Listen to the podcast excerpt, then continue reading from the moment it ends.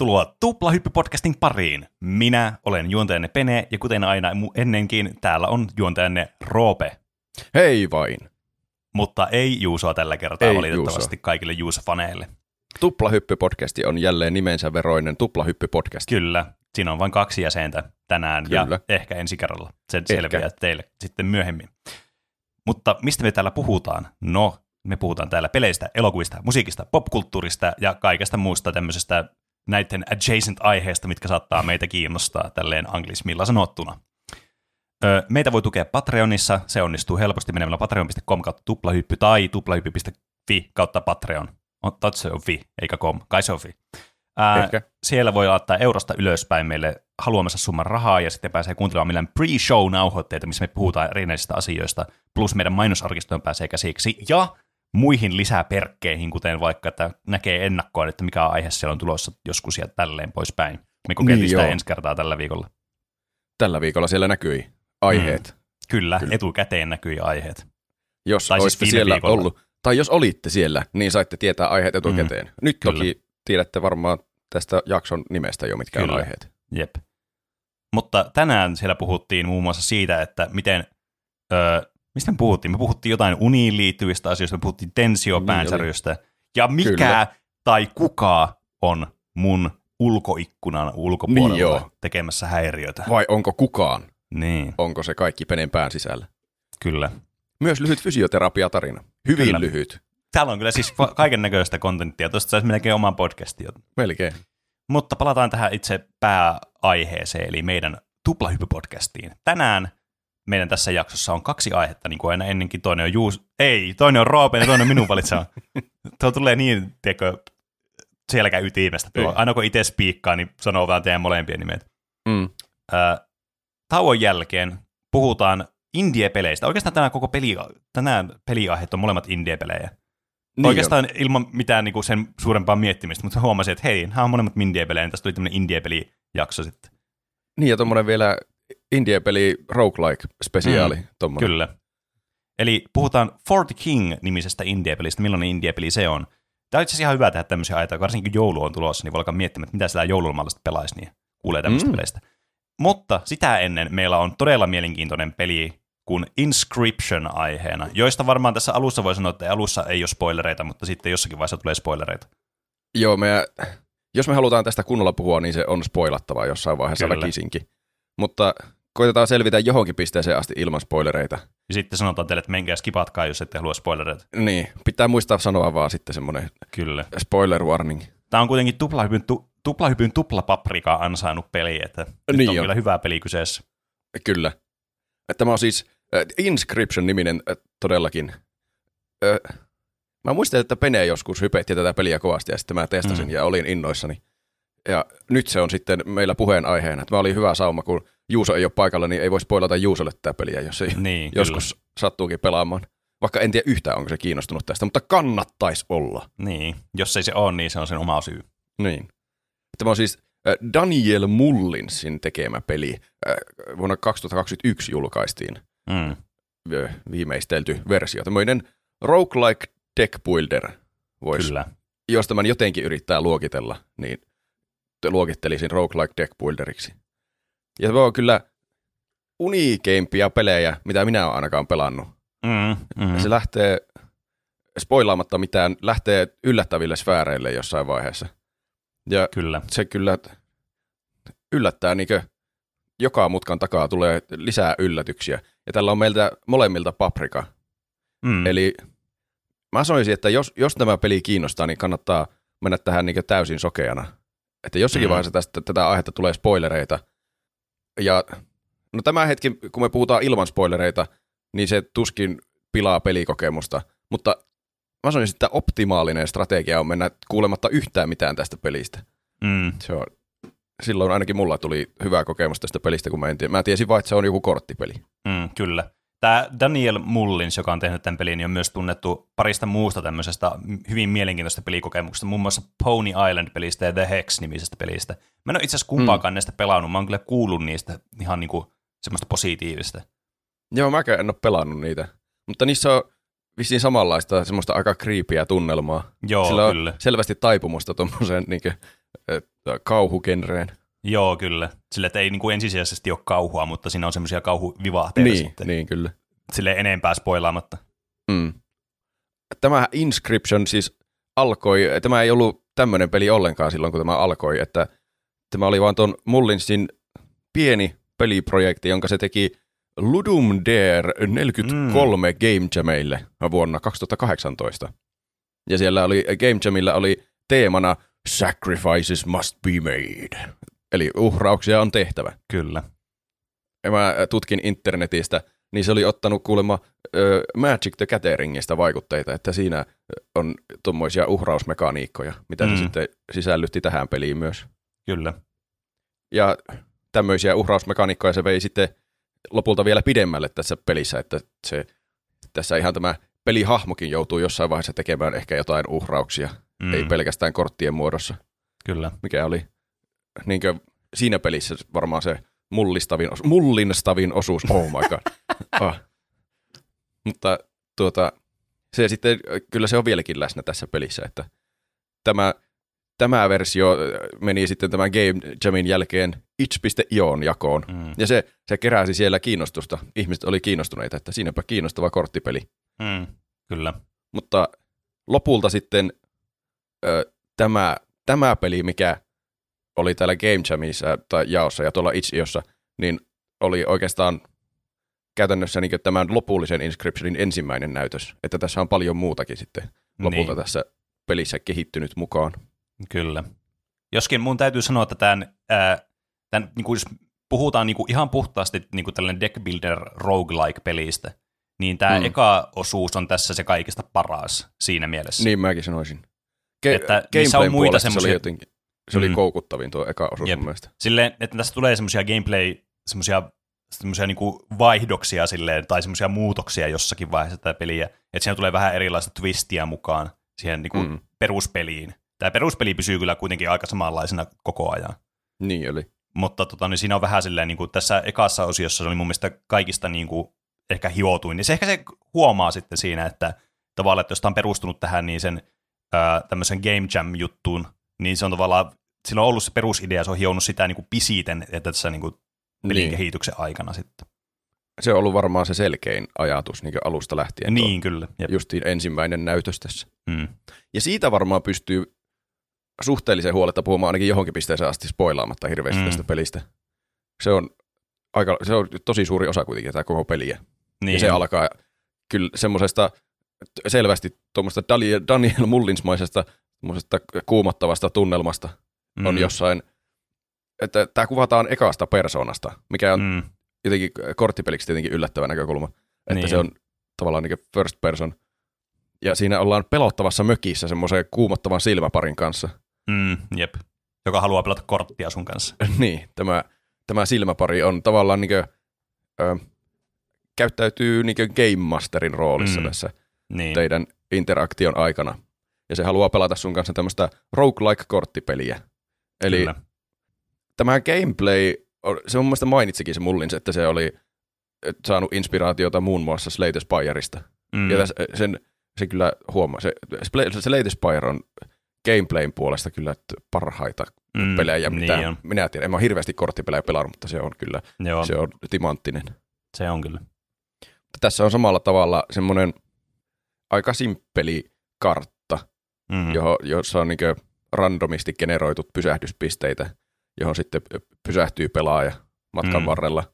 Ja siinä niiden välillä rakennellaan sitä korttipakkaa, jolla sitten pelataan. Mm, kyllä. pysähdyspisteillä voi muun muassa saada lisää kortteja tai jotenkin muokata niitä kortteja, upgradeata tavallaan, tai, tai sitten siellä on ihan ö, taisteluita. Yksinkertaisia mm. korttipatleja tulee siellä. Kyllä. Ja tämä ö, korttipeli itsessään, mä sanoisin, että ei, ei ole Slate Spirein veroinen, mutta siis hyvin miellyttävä ja koukuttava mm, oli kyllä mm. mun mielestä. Joo, siis tämä on kyllä niin, tämä varsinkin kun tässä niin, ö, on tosi paljon tämmöistä niin kuin miten tämä kuvailisi sitä? Tämä on aika tämmöinen, tämä, siis tämä, tämä korttipeli jo perustuu semmoisiin niin leineihin, mikä on mm. joissakin korttipeleissä tota noin, niin tyypillistä. Eli sulla on niin kuin, tämä pöytä, joka siis on niin kuin fiksattu, kuinka monta korttia siinä voi olla. Onko siinä ylittänyt neljä korttia voi olla sun puolella siinä, niin kuin, ja neljä, puolella, neljä siinä toisella puolella, ja sitten tavallaan sillä on vielä semmoiset backrovit muistaakseni, jos mä ihan väärin muistan. Mulla on hetki siitä, kun mä oon pelannut tää peliä. Ja mullakin on hetki, mun piti muistella ihan, äh, kävin pelaamassa vanhaa Savea niin vähän aikaa. Mm. Siinä on semmoinen niinkö neljä kertaa kolme gridi. Mm. Ei kun niin joo.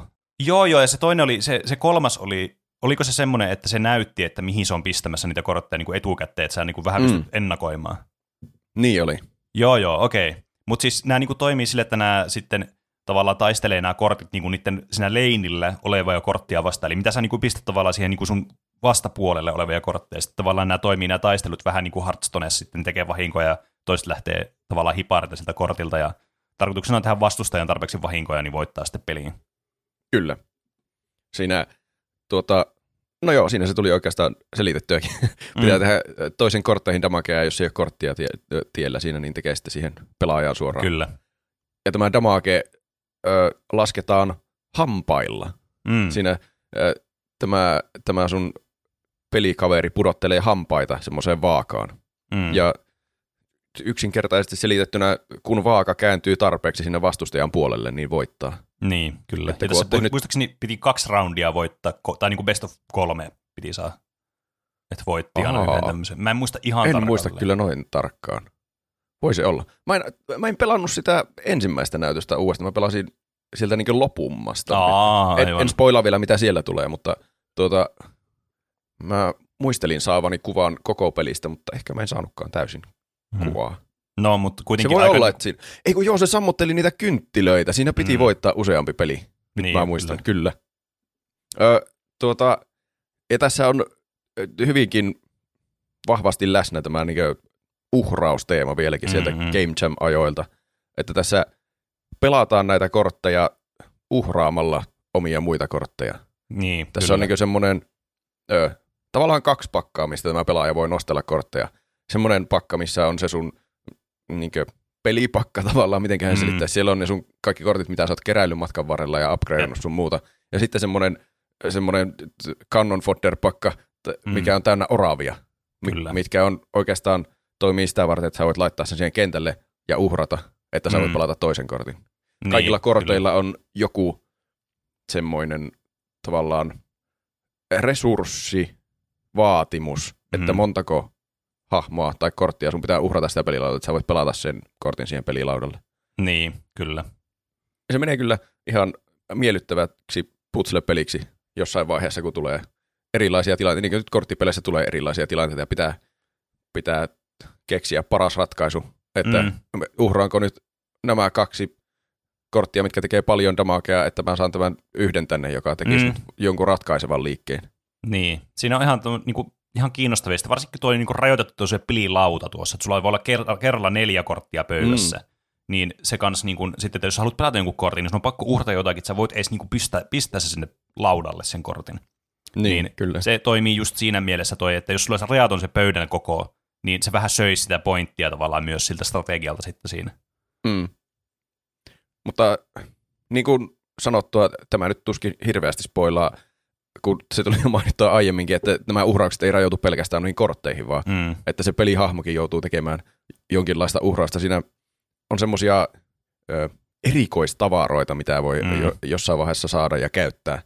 Ja se on aika jotenkin groteski, groteski tapahtuma Mm. aina, kun se käyttää semmoisen tavaran, jos se, tai Niin. riippuu tavarasta. Mutta siellä on esimerkkinä, että se voi vetää itseltään vaikka hampaan irti ja sitten se sattuu Niin, niin, kyllä. kipeästi ja pudottaa sen sinne niin vaakaan, että se saa sillä yhden damagen lisää. Niin, kyllä. Jep. Tai vielä pahempi, silmiin kohdistuva väkivalta on kamalaa. Että se Mm. tökkää, nyt tulee NSFV-varoitus, se tökkää itse silmään, että se, se jotenkin semmoinen ihme savipeli samalla se Mm. silmäpari järjestää, että mä en muista mitä hyötyä siitä silmästä sai. Se Mutta- silmäpaino vaan kato enemmän, niin sitten sillä saa Ei kato kun niin. Sekin oli damagea tavallaan se Mm. silmä, mutta enemmän. Kyllä. Mutta se Jep. oli hassu mekaniikka, että se oikeasti niin rajoittaa sitä pelaajan näkövinkkeliä. Mm. Että sä et näe enää siltä puolelta kunnolla asioita, mi- mistä se silmä lähti. niin. Että Jep. se toimii tavallaan loogisesti. Kyllä. Siis tämä on just hauska, että kun tämä niinku yhdistää tavallaan nämä, niinku, siis nohan voisi olla ihan missä tahansa pelissä niinku ihan vain pelimekaniikko. Jos miettii vaikka taas Slate Spirea, niin siinä on ne Mm. potionit. Niin nohan toimii periaatteessa niinku samalla tavalla, että sä käytät tämmöisen extra jutun, niin. Niin tavallaan sen korttipakan ulkopuolelta, mikä tekee jonkun asian, joka tässä tapauksessa on vaan niin kuin vahinkoa siihen vastustajaan. Koska Jep. tietyn verran, kun saa vahinkoa, niin se tavallaan roundi päättyy. Oliko se joku viisi vahinkoa, mä en muista yhtään, miten se meni, viisi tai seitsemän tai semmoista. Mm. Niin, niin tavallaan sä voit sillä voittaa sitten peliin myös. Tai saada just sen verran niin etulyöntiasemat, että häviää vaikka sitä roundia sitten sille. Mm. Mutta ne on niin kuin maskeerattu tähän kauhuteemaan nämä kaikki jutut. Niin että sä oot tässä ensimmäisessä persoonassa, niin se mun mielestä tosi mielenkiintoinen tavallaan tapaa lähestyä tämmöistä tämä peliä. Tekee myös tästä pelistä vähän haastavamman pelata, siis niin kuin jos puhutaan pelkästään niin kuin helppokäyttöisyys mielessä, koska tavallaan sun pitää interaktoida siinä pöydällä olevien semmoista niin kuin oikeiden esineiden kanssa, mikä ei ole ihan mm. itsestään selvää verrattuna siihen, että sulla olisi joku, tiedätkö, joku menu, jossa näkyy, että sulla on kolme potionia tässä yläreunassa, on tämmöinen juttu, ja sä voit käyttää niitä siinä suoraan. Niin, joo, kyllä. Että ne on integroituna sinne tavallaan 3D-ympäristöön, missä sä oot. Hmm. Sitä se taisi joskus mainitakin, että siis se, se on ihan selkeä valinta ja mun mielestä hauska valinta, että se siinä interaktoidaan asioiden kanssa sillä niin. mukaan fyysisesti, mutta että se tuotti jotakin ongelmia, niin kuin vaikka siinä jossain vaiheessa saa käyttöönsä semmoisia tavallaan luukolikoita. Mm. en nyt mene sen syvemmin niihin, koska se ei ole tarpeellista, mutta että ne ei alun perin sellainen järjestäytynyt mitenkään. Se oli pelitestauksessa tullut vasta selville, että mä oon ihan perseestä. Mä en tiedä monta, kun mulla näitä on, kun mä naputtelen näitä ja niin. hyppii tässä pöydällä vaan, että sitten jossain vaiheessa ne oli tehnyt muutoksia, että ne menee semmoiseen siistiin pinoon, kun niitä niin, napauttaa. Kyllä. Että se niinkö, ö, semmoista elämänlaatuparannusta, että mm, ei tarvitse mm. arvailla, että onko mulla tätä resursseja vai ei, vaikka se onkin tuommoisessa mukaan realistisessa ympäristössä. Niin, kyllä. Ja toki sen ymmärtää tässä niin kuin pelin kontekstissa, että miksi se on tässä, niin kuin, että mihin, miksi tässä just halutaan. Toki tämä kauhuteema välittyy paremmin tässä ensimmäisessä persoonassa tietysti, mm. mutta tässä myös on se, mä, mun mielestä se ei ole mitenkään niin kuin spoileri tai yllätys, koska tämä tulee niin helppo, nopeasti selville tässä, niin. tässä pelissä. Ö, mutta siltä varalta, että jos joku on kiinnostunut tässä pelissä, niin voi vähän niin kuin jo lähteä pelaamaan itse tätä peliä. Mutta ei, ei, ei vielä niin kuin iso spoilerivaroitus tai mitään. Niin tässä on myös mukana tämmöinen escape room-tyylinen niin kuin elementti. Joo. Mikä on mun mielestä tosi mielenkiintoinen. Hauska. Joo, tässä vaiheessa tätä voi jo markkinoida, niin kuin, että tämä ei olekaan pelkästään roguelike-korttipeli, vaan roguelike-korttipeli, escape room-peli. Niin, että, kyllä. Että genrejä tulee lisää. Että tässä voi niin näiden pelien välissä nousta tästä penkistä. Se mun mielestä kehotti oikein se sun niin. vastapeluri siinä nousemaan penkistä ja voit tutkia tätä mökkiä, missä missä niin. te nyt pelaatte. Mutta kaikki asioihin ei sun koskea tai jotain semmoista. Niin, kyllä. Jep. Se on pelottavaa se mökki, varsinkin mm. kun kielletään koskemasta kaikkiin asioihin. Jep. Ja sie- siellä löytyy kaikenmoista. Gameplay-elementtejä löytyy ja myös tarina-elementtejä mm. löytyy siellä, kun tutkit sitä mökkiä tarpeeksi. Kyllä. Ja siinä saa niin sen pelin edetessä tietysti lisää vihjeitä, että mistä kannattaa tutkia mitä ja mm-hmm. mikä asia kannattaa laittaa minkälaiseen asentoon, että sä saat sitten se seuraavan vihjeen. Niinkö niin, escape-roomit toimii. Jep. Ja sitten just, että sillä voi saada niin kuin, no vaikka niitä itemeitä just, että sä voit löytää jotkut semmoiset pihdit, millä sä, voit ottaa itseltä hampaa irti ja laittaa niin. se sinne. Että sillä saa, niin tavallaan kun ne on integroituna siihen ne sun itemit siinä pelissä, siihen ympäristöön, niin siellä voi olla jotain tuommoisia, mitkä auttaa. Tai voi löytyä joku kortti, että minkä sä voit lisätä pakkaan tai jotain tämmöistä. Niin Että siinä löytyy ihan semmoisia niin pelin tavallaan sitä korttipeliä, sitä pää niin kuin juttua edistäviä elementtejä löytyy sit sieltä mm. ympäristöstä myös. Niin nekin löytyi tosiaan nuo itemit, veitset ja hammasvetimet tosiaan sieltä mökistä mm. ihan jostakin niin. laatikoista. Osa, osa muistaakseni sai ihan niistä eventeistä siinä peli aikana, että sieltä pystyi saamaan kanssa jotain. Tuo on kyllä hauskaa, että ne mm. niin saa tuommoisia peliin tuommoisia mm. itemeitä niin tavallaan fyysisesti, vaikka niin, tietenkin kyllä. sä siellä pelissä vielä, mutta Jep. voit kierrellä sitä pelialuetta kuitenkin niin pelin ulkopuolella. Mm. Ja osa on tosi metailuksi tämä niin on, selittäminenkin siis tästä. Ja pitää yrittää niinku, kans vähän niinku tiptoailla tässä, että ei niinku spoilaa mitään niin. kuitenkaan. Ja tässä niinku, muun muassa nämä niinku escape room-jutut, niin tässä on semmoisia ihan perusputseleja, mitä voisi löytää niinku oikeasta escape roomista. Mutta niin, täällä kyllä. on myös semmoisia, niinku, mitkä oli mun mielestä tosi hauskoja ja kivaa tavalla lisää, koska ne ö, niinku, supporttaa tätä itse core-gameplaytä tässä, tämä gameplay-loopia että täällä on semmoisia putseleja, mihin sun pitää niinku ymmärtää, miten tämä korttipeli toimii, että sä voit ratkaista mm. ne. Ne niin oli mun oli. mielestä tosi kiinnostavia, että miten se niinku tavallaan toimii, että se niinku kysyy sulta myös, että kuinka hyvin sä osaat tämän niinku oikein gameplayn tavallaan tässä myös, että sä voit ratkaista jotakin pulmia. Niin, kyllä. vitsi mä koko ajan vaan niin kuin, haluaisin mennä enemmän ja enemmän vaan niin kuin tässä tälle, niin. tähän lihaan, tähän kopeliin. Se oli kyllä hyvä se Slate Spire-vertaus, että ne on niin potioneita ne, ne itemit, mitä sieltä löytyy. Mm. Mutta se on, vaan, se on vaan sidottu siihen teemaan. Se, mm. Slate on yksi semmoinen, eikö onko se reliikki, mikä poistaa sulta samalla tavalla kuin se silmän poisto poistaa osan näkyvyydestä, niin mm. se poistaa, niin kuin, sä et tiedä enää mitä vastustaja aikoo tehdä seuraavalla vuorolla. Joo, kyllä. Se on tavallaan niin pelillisesti sama asia, mutta tässä se on vaan linkitetympää siihen itse maailmaan. Että niin, se oikeasti kyllä. tapahtuu se asia. Jep. En ole miettinyt tuota aiemmin. Mä Minä muistan, opin kun... uutta tämän aiheen varrella. Jep. Mä muistan, kun mä itse pelasin tätä peliä, ja sitten tuli se, että ei vitsi, mä häviän tämän rundin, jos mä nyt poistan itseltä tätä silmää. Se oli kyllä paha hetki se ekaan kerran. No jep. Mutta silleen, yleensä näissä on jotain niin kuin, vähän niin kuin enemmän sisältöä myös näissä asioissa, mitä sä teet tässä, kuin vaan pelkästään se gameplay ja se kauhu. Että mm. tavallaan tämä niin kuin vähän kysyy tämmöistä, että niin kuin kokeilet eri juttuja ja tekee eri asioita, että vähän niin kuin löytää enemmän tästä. Jep. Mä luulen, että me, ainakin mun muistiinpanoissa seuraava kohta on semmoinen, mikä jo vähän spoilaa asioita. Joo, mennään joten, spoilereihin. Joo. Jos et tässä vaiheessa vakuuttunut, niin en tiedä, mitä me voidaan tehdä. Kannattaa käydä pelaamassa tämä peli ennen kuin kuuntelee pidemmälle tästä. Kyllä. Jos tämä, Nyt. tämä kiinnosti, niin kannattaa ehdottomasti käydä testaamassa. Ei ole myöskään ihan älyttömän pitkä peli, että jos haluaa semmoisen yhden viikonlopun pituisen peli, niin tämä on mm. just sellainen. Kyllä. Ja tämä Toki on riippuen va- siitä, kuinka paljon pystyy pelaamaan viikonlopun aikana. niin. Ja tämä on semmoinen, siis sen verran vielä sanon ehkä ilman spoileria, että tämä on semmoinen vaikka tämä on roguelike-korttipeli, mikä tuntuu tietenkin, että tämähän kestää ikuisesti, tätä voi pelata niin paljon kuin haluaa. Mm. Ja se kyllä pätee myös tähän peliin. Tätä voi pelata niin paljon kuin haluaa. Mm. Ja tässä on muistaakseni joku tässä... moodikin, että voi vaan niinku pelata sille vaan gameplaytä periaatteessa vaan. Niin on, kyllä. Mutta tässä se tavallaan se pääydin on mun mielestä se itse tarina, mikä siinä niin menee on, sen koko pelin varrella, jonka voi kokea tavallaan vain kerran, niin kuin tarinat peleissä yleensä koetaan. Jep. Kyllä. Että Joo, taas siinä mielessä... kerta, tämmöinen kertakäyttöpeli siinä mielessä. Niin.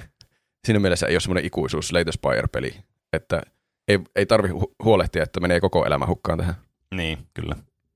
Okei, okay. spoilerit alkaa kolmeen, kahteen, yhteen, nyt. Nyt. Eli kun puhuttiin, mitä sieltä voi löytää sieltä mökistä, niin yksi asia, mitä sieltä löytyy, on tämmöisiä no kortteja, ne mainittiinkin mm. jo, mutta kortteja, jotka omaa jonkinlaisen persoonan selvästi, kun mm. ne juttelee sulle asioita. Jep. Siis ja ne juttelee oli, siinä pelin oli... varrellakin, se on kyllä. tosi hauskaa, mitä ne sanoo. Jep, siis se on jotenkin aivan niin kuin mun mielestä tosi kivaa semmoinen lisä, että siinä on heti niin kuin tämä kiinnostus heräämään enemmän, koska tämä niin kuin alkaa herättää kysymyksiä pelaajassa, että mitä tämä tarkoittaa, haluaa niin. niin selvittää jotain. Ja se tuntuu heti siinä, no ainakin vähän ajan päästä, että nämä kortit tietää selvästi jotakin, mitä sinä et tiedä tästä mm. paikasta. Mm. Ja ne sitten lopulta antaakin vinkkejä, että miten sä voit päihittää tämän sun vastustajan. Niin, kyllä. Ja, ja s- sitten vielä mun mielestä kans, että kun nämä on tämmöisiä, nämä on mun mielestä tosi hienoja nämä kortit, nämä on tämmöisiä niin kuin, näyttää niin kuin näissä niin kuin musteella tehtyjä tämmöisiä niin kuin kuvia. Mm. Yleensä näissä on jotain eläimiä, nämä suuri osa näistä. Niin. Niin, niin sitten nämä alkaa, jotkut näistä alkaa vähän niin kuin muovautumaan erinäköiseksi sitten pelin aikana, ja se on jotenkin tosi niin, erikoista kanssa. Joo, se yhtäkkiä se saukko, mikä oli niin, jep. näyttää yhtäkkiä ihan erilaiselta jossain vaiheessa. Jep. Se oli hassua. Ah, se tuli muuten, no se nyt jäi tänne spoileriosioon, että roguelikein tavoinhan tämä toimii niin, että häviö on oikeasti häviö, että sun pitää mm. aloittaa sitten uusi runi sitten, kun sulla niin, katkeaa jep. se edellinen runi. Ja kun, mitä tapahtuu, kun se katkeaa se runi, niin se Leshi ottaa sinusta, ah, nyt mä sanoin sen nimen, mutta me ollaan onneksi spoilereissa. Tämän kaverin niin. nimi on Leshi, joka, jonka kanssa mm. sä pelaat. Kyllä. Se ottaa se ottaa sinusta kuvan, ja Jep. sä saat tehdä oman semmoisen kortin, sinun mm. näköisesi kortin. Kyllä. Ja sen jälkeen uusi pelaaja saapuu sitten tänne Leshin pelimökkiin pelaamaan tuota peliä. Mm. Ja sillä voi tehdä naurettavaa OP-kortteja pystyy tekemään. Niin sille. oli, kyllä. Ja ne mun mielestä pystyy tulemaan sitten nämä kortit, mitä sä oot tehnyt, niin sitten seuraavilla runeilla sieltä, että sä voit saada pelata niille. Joo, kyllä, jep. Se oli ihan hauska. Edelliset runit voi auttaa seuraavia runeja tuolla lailla. Mm, kyllä. No ehkä toi on ihan hyvä jättää spoilereita sisälle, koska toi on kuitenkin semmoinen, niin kuin, toi on kiva niin. itse sitten huomata tavallaan, että miten tämä peli sitten helpottuu siinä, että äh, tavallaan että on helpompi päästä eteenpäin, kun sä voit rakentaa niitä omia niin kuin, tavallaan Mm. korttejakin siinä. Joihin Se on kyllä totta. jo- jotain death toucheja. Mä en muista, millä niitä kutsuttiin niitä, mutta joku joka tuhosi vaan kaikki ja hyökkäsi monelle leinille ja Niin, aivan naurettavia kortteja. Niistä pystyy tekemään kyllä aivan hulluja niistä korteista. Jep. Se on mun mielestä parasta näissä tämmöisissä äh, roguelike-korttipeleissä, että pääsee semmoiseen jumalmoodiin, että kukaan ei voi pysäyttää sinua. Niin, Sä löydät siis jonkun, jonkun kombinaation kortteja, tai tässä tapauksessa voi olla joku yksikin kortti, millä vaan tuhoaa kaiken. Niin, kyllä. mitään niin vastustusta. Mutta sitten ehkä tämmöisen Uber-turbokortin avulla sä joskus päihität tarpeeksi näitä taisteluita ja selvität näitä mökkivihjeitä. Mm, ja voitat bosseja. Se järjestää bossejakin se Leshi sinulle siinä kyllä. pelissä tietysti. Niin lopulta tämän Leshin voi ihan itse päihittää, että Kyllä. vaikka, oliko se niin, että vaikka sä voitat sen pelin jossain alussa, mutta sä et ole selvittänyt vielä tarpeeksi asioita, niin se silti ottaa susta kuvan ja sä tavallaan häviät sen homman ja Joo, ottaa kyllä. uudestaan. Joo, se kyllä se Joo. pitää niinku se selvittää se eskapen ruumi siinä, että sä niinku Niin. niin. voitat tavallaan oikeasti. Kyllä. Mutta siinä vaiheessa, kun olet selvittänyt sen escape-ruumin, niin sä ö, pääset... No siinä vaiheessa tuntuu, että ah, nyt mä pääsin tämän pelin läpi. Mm. Minä voin ottaa Leshistä kuvan, ja se joutuu semmoiseen korttiin nyt ikuisiksi Jep. ajoiksi vangiksi. Ja Kyllä. sitten tämä pelaaja onkin hallinnassa. Peli läpi. Mutta ei ollutkaan peli läpi. Tässä Kyllä. tuli suuremmoinen twisti, että tämä ei ollutkaan pelkkä korttipeli, mökkipeli. Mm. Ja tätä twistiä tapahtuu siis toistuvasti tässä pelissä, että tämän, tämä alue jotenkin, tämä peli laajenee vaan uusiin ulottuvuuksiin mm. koko ajan. Jep. Niin kuin tämä ihme metanarratiivi, mä oon oppinut uuden sanan. Metanarratiivi tulee niin meidän omaa maailmaakin kohti hiljalleen sieltä. Mm. Jännittävää. Jep. Ehkä tässä vaiheessa on pakko puhua tästä tarinasta, mikä tässä tapahtuu niin varrella. Joo, Koska kyllä. Mä muistelen, että kun se tapahtuu semmoisten live-action videoklippien kautta, Kyllä. että sä sait ne videoklipit nähtäväksi tämän jälkeen, kun sä olit päässyt tähän pisteeseen. Mm, mm, jep. Se oli mun mielestä sanonut, että Her Story oli yksi inspiraatio tässä pelissä Mm. myös, että siinä on tommosia, tommoista niinkö, ö, ö, tavallaan huonolaatuisen found footage videoklippien kautta selvitellään tarinaa, mitä tässä on tapahtunut tämän niinkö Niin, kyllä. Jep. Inscription perin, ä, pelin äärellä. jep. Näissä on siis päähenkilönä tämmöinen kontentin tuottaja. Tuli puoliksi suomennettu sana. Tämä, ö, Sisällön Lu- tuottaja. niin, joo, sisällön tuottaja. Luke Carter, jo, Mm. jonka tämä niinkö, internet-handle oli The Lucky Carter. Kyllä. Ja se siis keräilee kaikenlaisia harvinaisia kortteja ja vissiin tekee semmoisia back-opening-videoita. Joo, kyllä. Semmoisia, mitä niinku ihmiset tekee oikeasti jostain niinku vaikka Magicista tai Niin, Yu-Gi-Ohista tai Pokemonista. kyllä. Ja se on sitten löytänyt tämmöisen pakan inscription-kortteja, mitkä on tietenkin outo ilmestys. Kukaan ei Mm. ikinä kuullut tämmöisistä. Jep. Ja se avasi ne ja sieltä löytyi jotain koordinaatteja jostain sieltä Mm. korttien kätköistä. Niin, kyllä. Ja totta kai, jos sä löydät koordinaatteja jostakin, niin sun pitää lähteä sinne paikkaan. Niin maailma toimii. Mm. Ja sinne se lähti ja kaivoi jostakin metiköstä ylös semmoisen korppulerppulevykkeen, Kyllä. jossa oli Inscription-peli sitten. Jep. Jota sitten tavallaan se pelaaja pelaa siinä. Sitten. Niin, kyllä. Että tämä Luke meni kotiinsa ja laittoi sen pelin sinne sisään ja alkoi pelaamaan sitä peliä. Ja se ei pystynyt aloittamaan siinä uutta peliä, siinä oli pelkästään vaihtoehto Continue, josta se pääsi sinne Leshin mökkiin. Eli se on se sama tilanne, mikä, mikä meillä, jotka pelas, Mm, mm, mm, pelattiin tätä jep. peliä, oli siinä alussa, että oli pelkästään Continue-vaihtoehto, josta niin. joutui sinne. Leshin mökkiin. Jep. Ja kun tämä Carter sitten voittaa sen Leshin, niin se pääsee aloittamaan ö, uuden pelin. Missä Kyllä. tilanteessa ö, me ollaan siis tällä hetkellä, mm. ja me oikeat pelaajat, tai siis Niin, tässä tari- tai no tarinan muut niin kuin- pelaajat. Kyllä, tässä tarinan, niin kuin, jos miettii kronologisesti, miten tämä tarina etenee, niin me ollaan nyt tässä pisteessä. Niin. Tämä menee kyllä monimutkaiseksi, monimutkaiseksi selittää, että miten, miten tämä, se voi olla, että no ehkä jos on pelannut, kyllä siinä sitten pysyy mukana, kun on pelannut. Ja mä toivon, että tässä on matkassa meillä semmosia, jotka on pelannut, koska Mm, me varoitettiin spoilereista. Kyllä. Ö, tällä oli vissi ö, tällä Mullinsilla alun perin suunnitelmana tehdä niin muutama eri korttipeli yhteen pakettiin. Ja tämä Mm. mm. Game Jam-tuotos olisi yksi niistä. Että tästä ei olisi tullut, että se olisi ollut vaan tuo eka akti, tuo Leshin mökki, olisi ollut Niin. se peli. Ja sitten se olisi tehnyt muita pelejä vaan siihen kaveriksi ja myynyt semmoisena jonakin pakettina. Niin joo, joo, mutta se päätti vaan lisätä ne kaikki tähän yhteen soppaan. niin mä en tiedä lisäsikö se, oliko ne mitään erillisiä ideoita, kun se selitti jossain haastattelussa, että sillä oli semmoinen epätavallinen heureka-hetki, tai että sillä ei yleensä ole heureka-hetkiä, kun se tekee jotain peliä, mutta tässä se oli saanut semmoisen niin semmoisen tietyn hetken, kun se oli saanut idean siihen niin toiseen näytökseen, mm. että se oli innostunut, että mä haluan tehdä semmoisen Pokemon-maisen RPGn Inscriptionissa. Niin mm. sitten se oli mm. siitä jotenkin innostunut, että okei, tätä täytyy jatkaa tätä projektia, tuo on liian hauska idea ei toteutettavaksi. Niin, kyllä. Ja se oli sillä innostuksella sitten vetänyt loppuun saakka. Ja se on siis tässä pelissä ehkä, voi sanoa toiseksi näytökseksi tämä, kun kyllä. painat New Gamea tai tässä ei oikeastaan paineta asioita, ne raahataan siihen semmoiseen, niin, totta. semmoiseen paikkaan, missä se sitten eksekuteetetaan se vaihtoehto. Niin, kyllä. Ja tämä on siis ö, tämä kakkosnäytös semmoinen hyvin retro-pelimäinen pikselipeli. Kyllä, se ja on... tämä siis peli, peli mekaanisesti muuttuu tosi paljon tässä. Niin, kyllä. Siinä seikkaillaan yhtäkkiä semmoisessa niinkö, no siis paljolti Pokemonia muistuttavassa Overworldissa, mm, että siellä jep. on niin te, teitä ja erilaisia tavallaan kaupunkeja, missä voi olla. Ja, ö, taistelut on edelleen samanlaista semmoista korttipeliä, mitä siinä mm. Ensimmäisessäkin näytöksessä, näytöksessä oli Leshiä vastaan. Mutta ne on eri näköisiä. Tai että se näyttää paljon enemmän semmoiselta peliltä, minkä sä voisit kuvitella, että semmoisella korppulerpulla niin. pelattavaksi. Semmoinen vanhanaikainen retropelimäinen. Kyllä, ja sitten tässä on niin kuin näitä kortteja on myös paljon enemmän. Tässä on enemmän tämmöisiä niinku klasseja, mistä mm. valita näitä kortteja. Et sun pitää niinku valita y- yksi neljästä klassista, millä sä alat rakentaa sitten tämmöistä pakkaa. Niin oli, joo.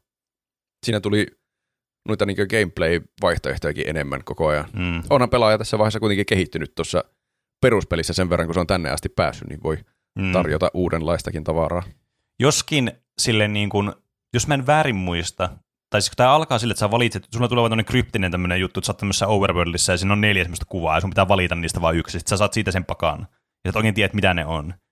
Ja mm. mun mielestä tässä oli, tässä toisessa actissa iso ongelma se, että oli, tämä balanssi oli ihan päin helvettiä tässä, että osa Ai. oli vaan niinku ihan tosi paljon parempia kuin toiset, tavallaan klassit tai muuta. Joo. Että kun mä Voi otin sen kyllä. tässä alussa semmoisen maagijutun, millä on semmoisia kristalleja. Ja se oli ihana paska alussa, siis aivan pelaamiskelvoton melkeinpä. Ah joo, mä, mä en tykännyt siitä kristallihommasta jotenkin yhtään tämän koko peli, pelisession aikana. Niin. Tai tämän playthroughin aikana. Se oli niin jotenkin, muut oli jotenkin paljon kiinnostavampi. Niin, ja ne oli paljon parempia ne muut. Että ne no jotenkin joo. teki samat asiat niin kuin paremmin. Ja se oli niin hirveän oli. monimutkainen, miten se toimi ne kristallit, ja ne ei oikeastaan tehnyt sille hirveästi mitään. Ja, mm. Että tavallaan tä, tässä voi, mä jäin vähän tässä sen jumiin, koska mun piti grindata niitä toisia klasseja ja semmoisia, että mä saan niitä kortteja ja pystyn tekemään paremman pakaan, koska se oli niin paska se mun kristallipakka. Ah. Okei. Okay. Mä en muista, että mä olisin jäänyt tässä sillä jumiin. Ehkä mä valitsin jonkun toisen. Niin mm. hämärät muistikuvat tästä kakkosnäytöksestä, niin. että en Jep. muista enää millä pakalla mä pelaan. tämä on mun mielestä siis niin kuin tässä vaiheessa sanottu, tämä on mun mielestä tämän pelin niin kuin heikoin akti tässä tämä kakkosakti.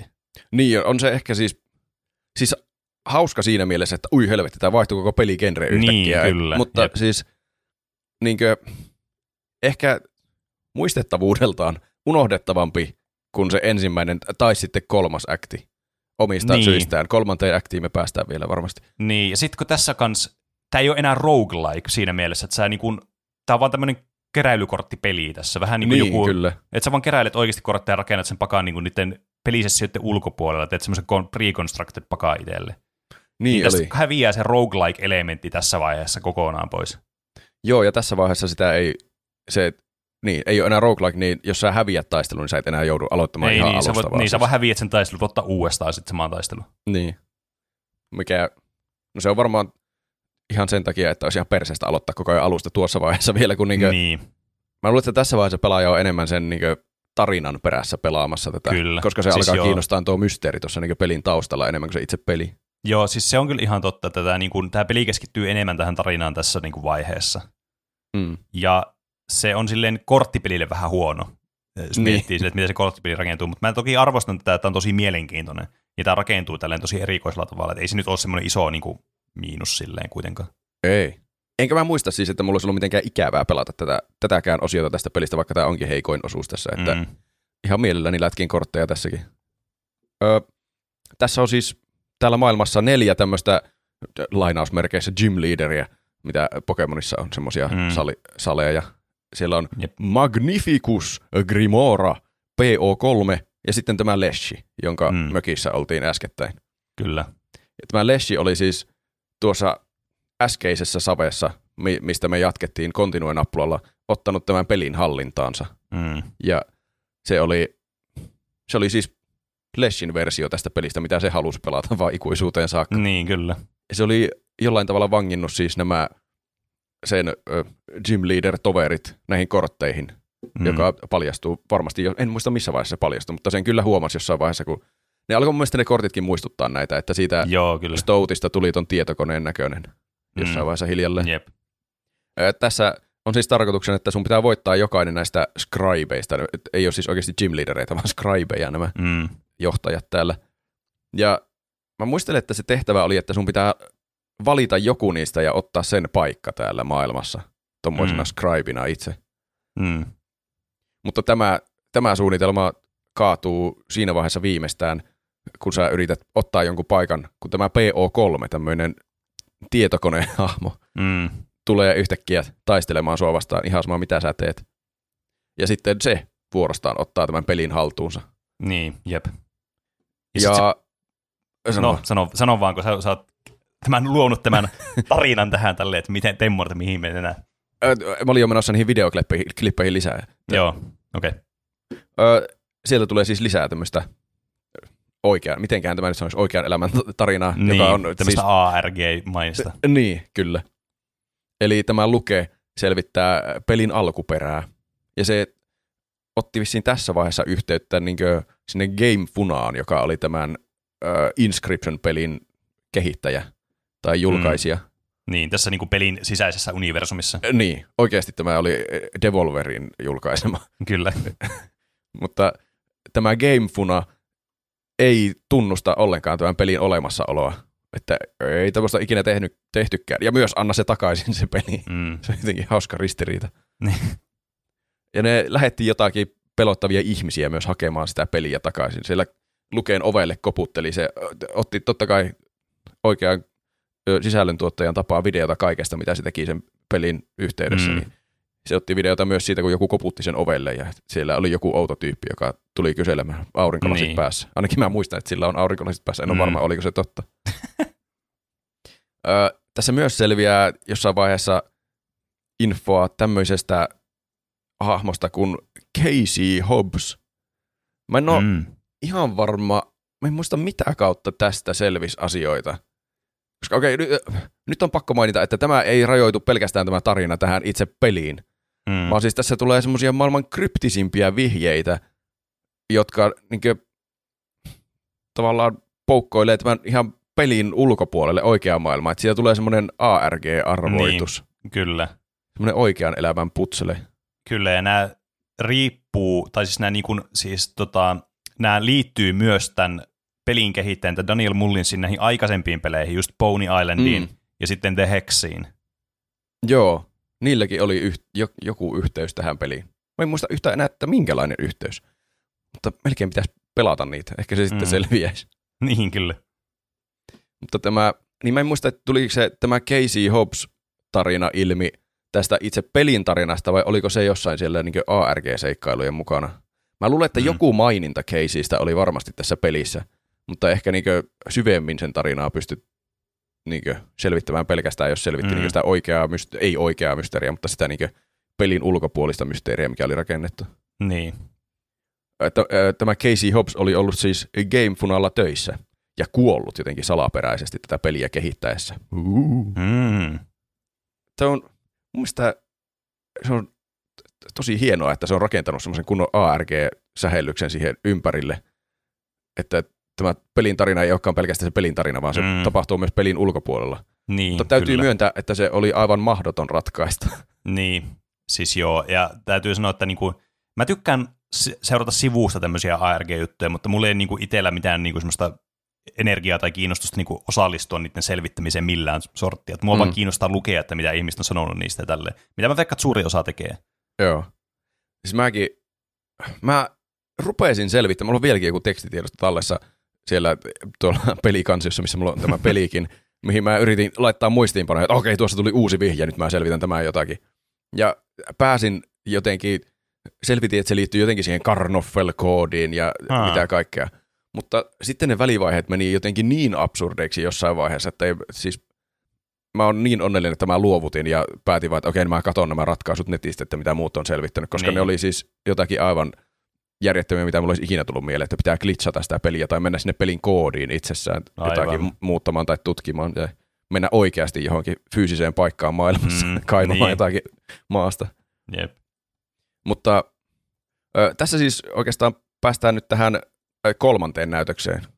Tuolla speedrunnattiin tuo toinen näytös läpi. Joo, kyllä. Mutta siis se on aika, aika yksipuoleinen se toinen näytös kyllä. Niin se on jo. oikeastaan koko ajan sama, että siellä on jotain pikku salaisuuksia ja semmoista vähän niin kuin Undertale-maista semmoista tarinankerrontaa ja tota, noin, niin, huumoria ja tällaista mukana sinne höystettynä, mutta ei ole niin, Niin se, se kauhuteema katoaa tässä kyllä aika, että tästä tulee enemmän tämmöinen mysteeri vaan. Mm. Tuo on kyllä ihan hyvä mainita. Että äh, mä en muistiinpanoihin laittanut mihinkään kohtaan, että tässä on kyllä huumoria myös mukana. Mm. Tai ainakin ne monet hahmot on semmoisia hyvin humoristisia. Niin, kyllä. Ja varsinkin kun se menee hirveäksi metailuksi jossain Niin, vaiheessa, niin jep. se jotenkin tulee sieltäkin kautta. Mm. Mutta tämä kolmas näytös siis on nyt tämän PO, tai onko se P03 peli, Niin. että se on ottanut nyt hallinnan tästä levykkeestä. Ja se on hyvin samantapainen kuin se ensimmäinen näytös, mikä oli Mm. siellä Leshin mökissä. Kyllä. Mutta tämä on nyt vaan tämän tietokoneen versio, joka on Niin. tässä nyt se Game Master. Eli ja niin, ja tässä kans niin kuin, tämä ei ole enää silleen myöskään niin kuin roguelike, että mm. tässä kanssa rakennetaan se pakka niin kuin, tavallaan sitä mukaan, kun sä etenet siinä. Mikä on ihan fine. Ei mua silleen haittaa, että ei ole roguelike. Tämä on ihan kiva tämä gameplay tässä Vika-actissa. Mm. Että se oli kuitenkin, mä tykkäsin tästä huomattavasti enemmän kuin se kakosactista, kun tämä vähän niin kuin palaa tähän samanlaiseen ö, tempoon ja tämmöiseen tyyliin kuin tämä eka act, Niin mutta oli. vähän erilaisilla kar- korttimekaniikoilla. Jep. Eli tämä on äh, hyvin samantapainen kuin se Leshin juttu, mutta tämä on semmoisessa tehtaassa. Mm. Ei ole enää mökki, vaan semmoinen tehdas, jossa sun pitää Mm. ratkaista erilaisia mysteerejä ja Niin, liikkua totta. eteenpäin. Joo, siis tässä on kuitenkin, tämä pysyy myös tämä tota, escape room-maisuus tässä nyt. Että Niin, tässä tulee tässä mysteerejä myös tähän niin itse äh, tähän sun ympäristöön, tähän 3D-maailmaan. Mm. Ja siinä on kyllä äh, tavallaan äh, tarinallisesti järkeä, miksi nämä on näin samanlaisia, koska se on se peruspeli, se oikea peli Inscription Mm. on selvästi se niin toinen näytös, mikä se on se Niin, levyken mukaan, mikä on olemassa, ja sä tunget sen koneeseen ja sitten alat pelaamaan siitä Niin, uutta savea, niin se on se Pokemon-peli. Mutta sitten tämä Leshin ensimmäinen näytös ja sitten P03 kolmas näytös on vaan niiden valtaamia. Ne on mm. niiden versio siitä pelistä, että mitä ne Jep. haluaa pelata ikuisuuteen asti. mm, Tai toki Lessi halusi, mä käsitän että se Lessin motivaatio oli vaan, se halusi pelata sitä korttipeliä ikuisuuteen asti, Joo, se oli semmoista mahtavaa. Mutta P03 on sitten aivan omat motiivinsa. jep.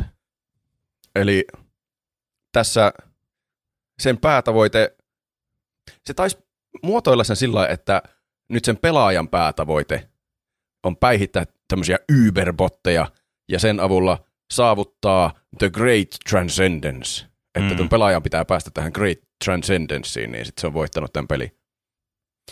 Sen muuten, mä muuten luin jostakin, että moni kriitikko ei tykännyt tästä pelistä niin paljon tuon ekan actin jälkeen. Mikä nyt on meilläkin tässä keskustelussa tullut ilmi, Mm. että ei ole ihan ehkä pelillisesti enää niin kiinnostavaa sen ekan actin jälkeen, mikä. Niin. on kyllä varmasti gameplayn puolesta se suola tässä pelissä. Niin, se on ihan totta. Siis mä oon ihan samaa mieltä kriitikoiden kanssa siinä, että tämä gameplay kärsii tästä tota, noin niin, tarinasta tässä tapauksessa. Mm. Että toki mun mielestä se, että tässä on tämmöinen mielenkiintoinen tarina, niin se tekee tästä sitten semmoisen pelin, mitä on oikeasti, mistä on kiinnostavaa puhua ja kiinnostavaa pelata ja tälleen.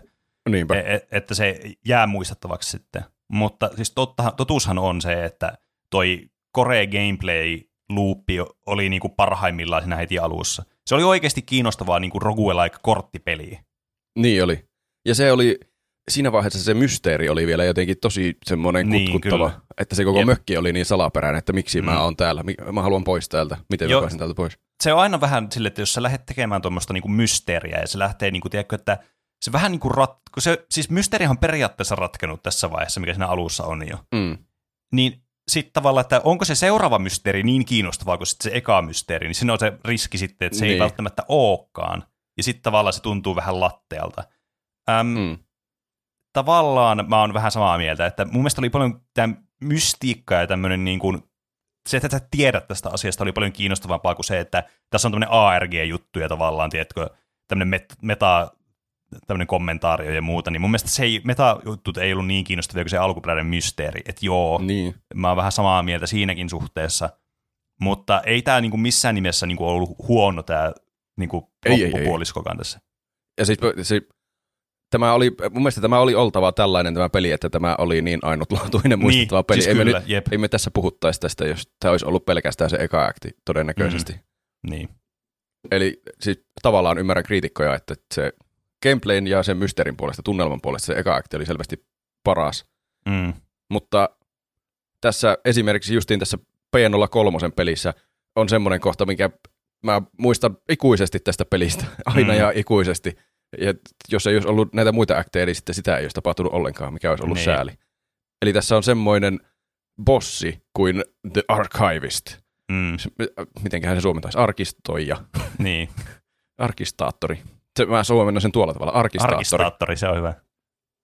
Eli se oli tavallaan normaali bossi, eli sä taistelet niillä sun korteilla sitä vastaan niin sääntöjen, sääntöjen puitteissa kuuluu taistella. Mm. Mutta sillä oli semmoinen oma jipponsa, että se kysyi luvan, niin kuin tämmöiset tietokoneohjelmat kuuluu kysyä, että mm. saanko luvan päästä sinun tiedostoihisi kiinni? Niin. se oli, se, tässä, tämä tuli niin jotenkin kurvepuolina tai puskista. Mm. Olisi sitä voinut odottaa, mutta en minä osannut odottaa, että okei, okay, niin. en, mä, en mä tietenkään halua, että tämmöinen selvästi pahantahtoinen botti haluaa mennä mun niin, tiedostoihin. Kyllä. Mutta se oli kans hauska tavallaan vitsiksi rakennettu tarinaelementti, että sitä ei voi estää mitenkään. Mm. Ihan sama, yritäksä painaa yes vai no, niin se on aina yes se nappula, mitä sä painat, mm. että pääset tiedostoihin. Ja sitten oli, että no voi helvetti, nyt se on mun tiedostoissa sitten. Mutta ei, ei pelkästään, että se olisi ollut siellä Luken tiedostoissa, vaan se pääsee siis tänne niin minun tiedostoihin, niin, sen pelaajan kyllä. tiedostoihin, mikä Jep. oli jotenkin tajunnan räjäyttävää. Ja se käski valita, mun muistaakseni käski valita mahdollisimman ison tiedoston. Ja, jos, ja joku toinen ö, oli, että valitse niin mahdollisimman tärkeä tiedosto tavallaan, eli se piti olla mahdollisimman vanha tiedosto. Joo, kyllä. Mikä oli luotu tosi kauan sitten. Ja sitten kun sä olit valinnut nämä, sä sait niistä, niistä tuli sitä parempia kortteja näistä tavallaan mm. tiedostokorteista, mitä isompi se tiedosto oli ja mitä vanhempi se tiedosto oli. Jep. Mutta sitten se heitti taas kierrepallon, että no niin, jos tämä kortti kuolee, niin tämä poistetaan tämä tiedosto. Niin, kyllä, jep. Herra Jumala. Täällä on joku koko elämä täällä kansiossa, minkä mä laitoin tähän isoon tiedostoon. Niin, jep. Joku, siis, joku maailman vanhin tärkeä kotivideo varmaan se toi vanhin tiedosto. Siis aivan tosi hauska mun mielestä toi. toi oli niin kuin mä, mä olen kanssa samaa mieltä, että toi muistettavia asia tuosta kolmas aktista ihan, ihan heittämällä. Mm. Ja toi oli mun mielestä tosi kiinnostava. Toki siis, tämä on nyt spoileri, spoileri sisällä, ei ne sitä oikeasti sitä tiedostoa poistu, jos se kuolee, että ei tämä ei. oikeasti lähde deletoimaan mitään sun tavaroita. Mutta se tuntui siltä, ja sitten mä kyllä vähän huijasin siinä, että mä olin valitsin, mä, siis mulla oli joku tosi vanha tiedosto, joku ihan turhan päiväinen jostain jäänyt jollakin muistikulle tai jotakin. Ja sitten mulla oli joku tuun iso videotiedosto vaan, joka oli ihan tyhjä. Mä vaan chippasin niitä, kopioin vaan ja chippasin semmoisen ei kun nyt mä muistan. Mä tein tekstitiedosta ja mä vaan tein sitä ihan törkeä iso siitä. Mä vaan niin kuin eksponentiaalisesti vaan isoon siis sitä tiedostoa koko ajan. Ja sitten tuli, joo, tää on hyvä. tuli aivan törkeä sitä kortista. Mä en muista, minkä tiedoston mä valitsin siihen. Mutta mä muistan, että mua pelotti ihan hirveästi se, että voi vittu, poistaako mm. se oikeasti se tässä. Niin. Mä, mä muistaisin, jos mä oisin hävinnyt sen, koska se olisi ollut traumaattista, että ei, lähteekö se nyt se tiedosto. Niin.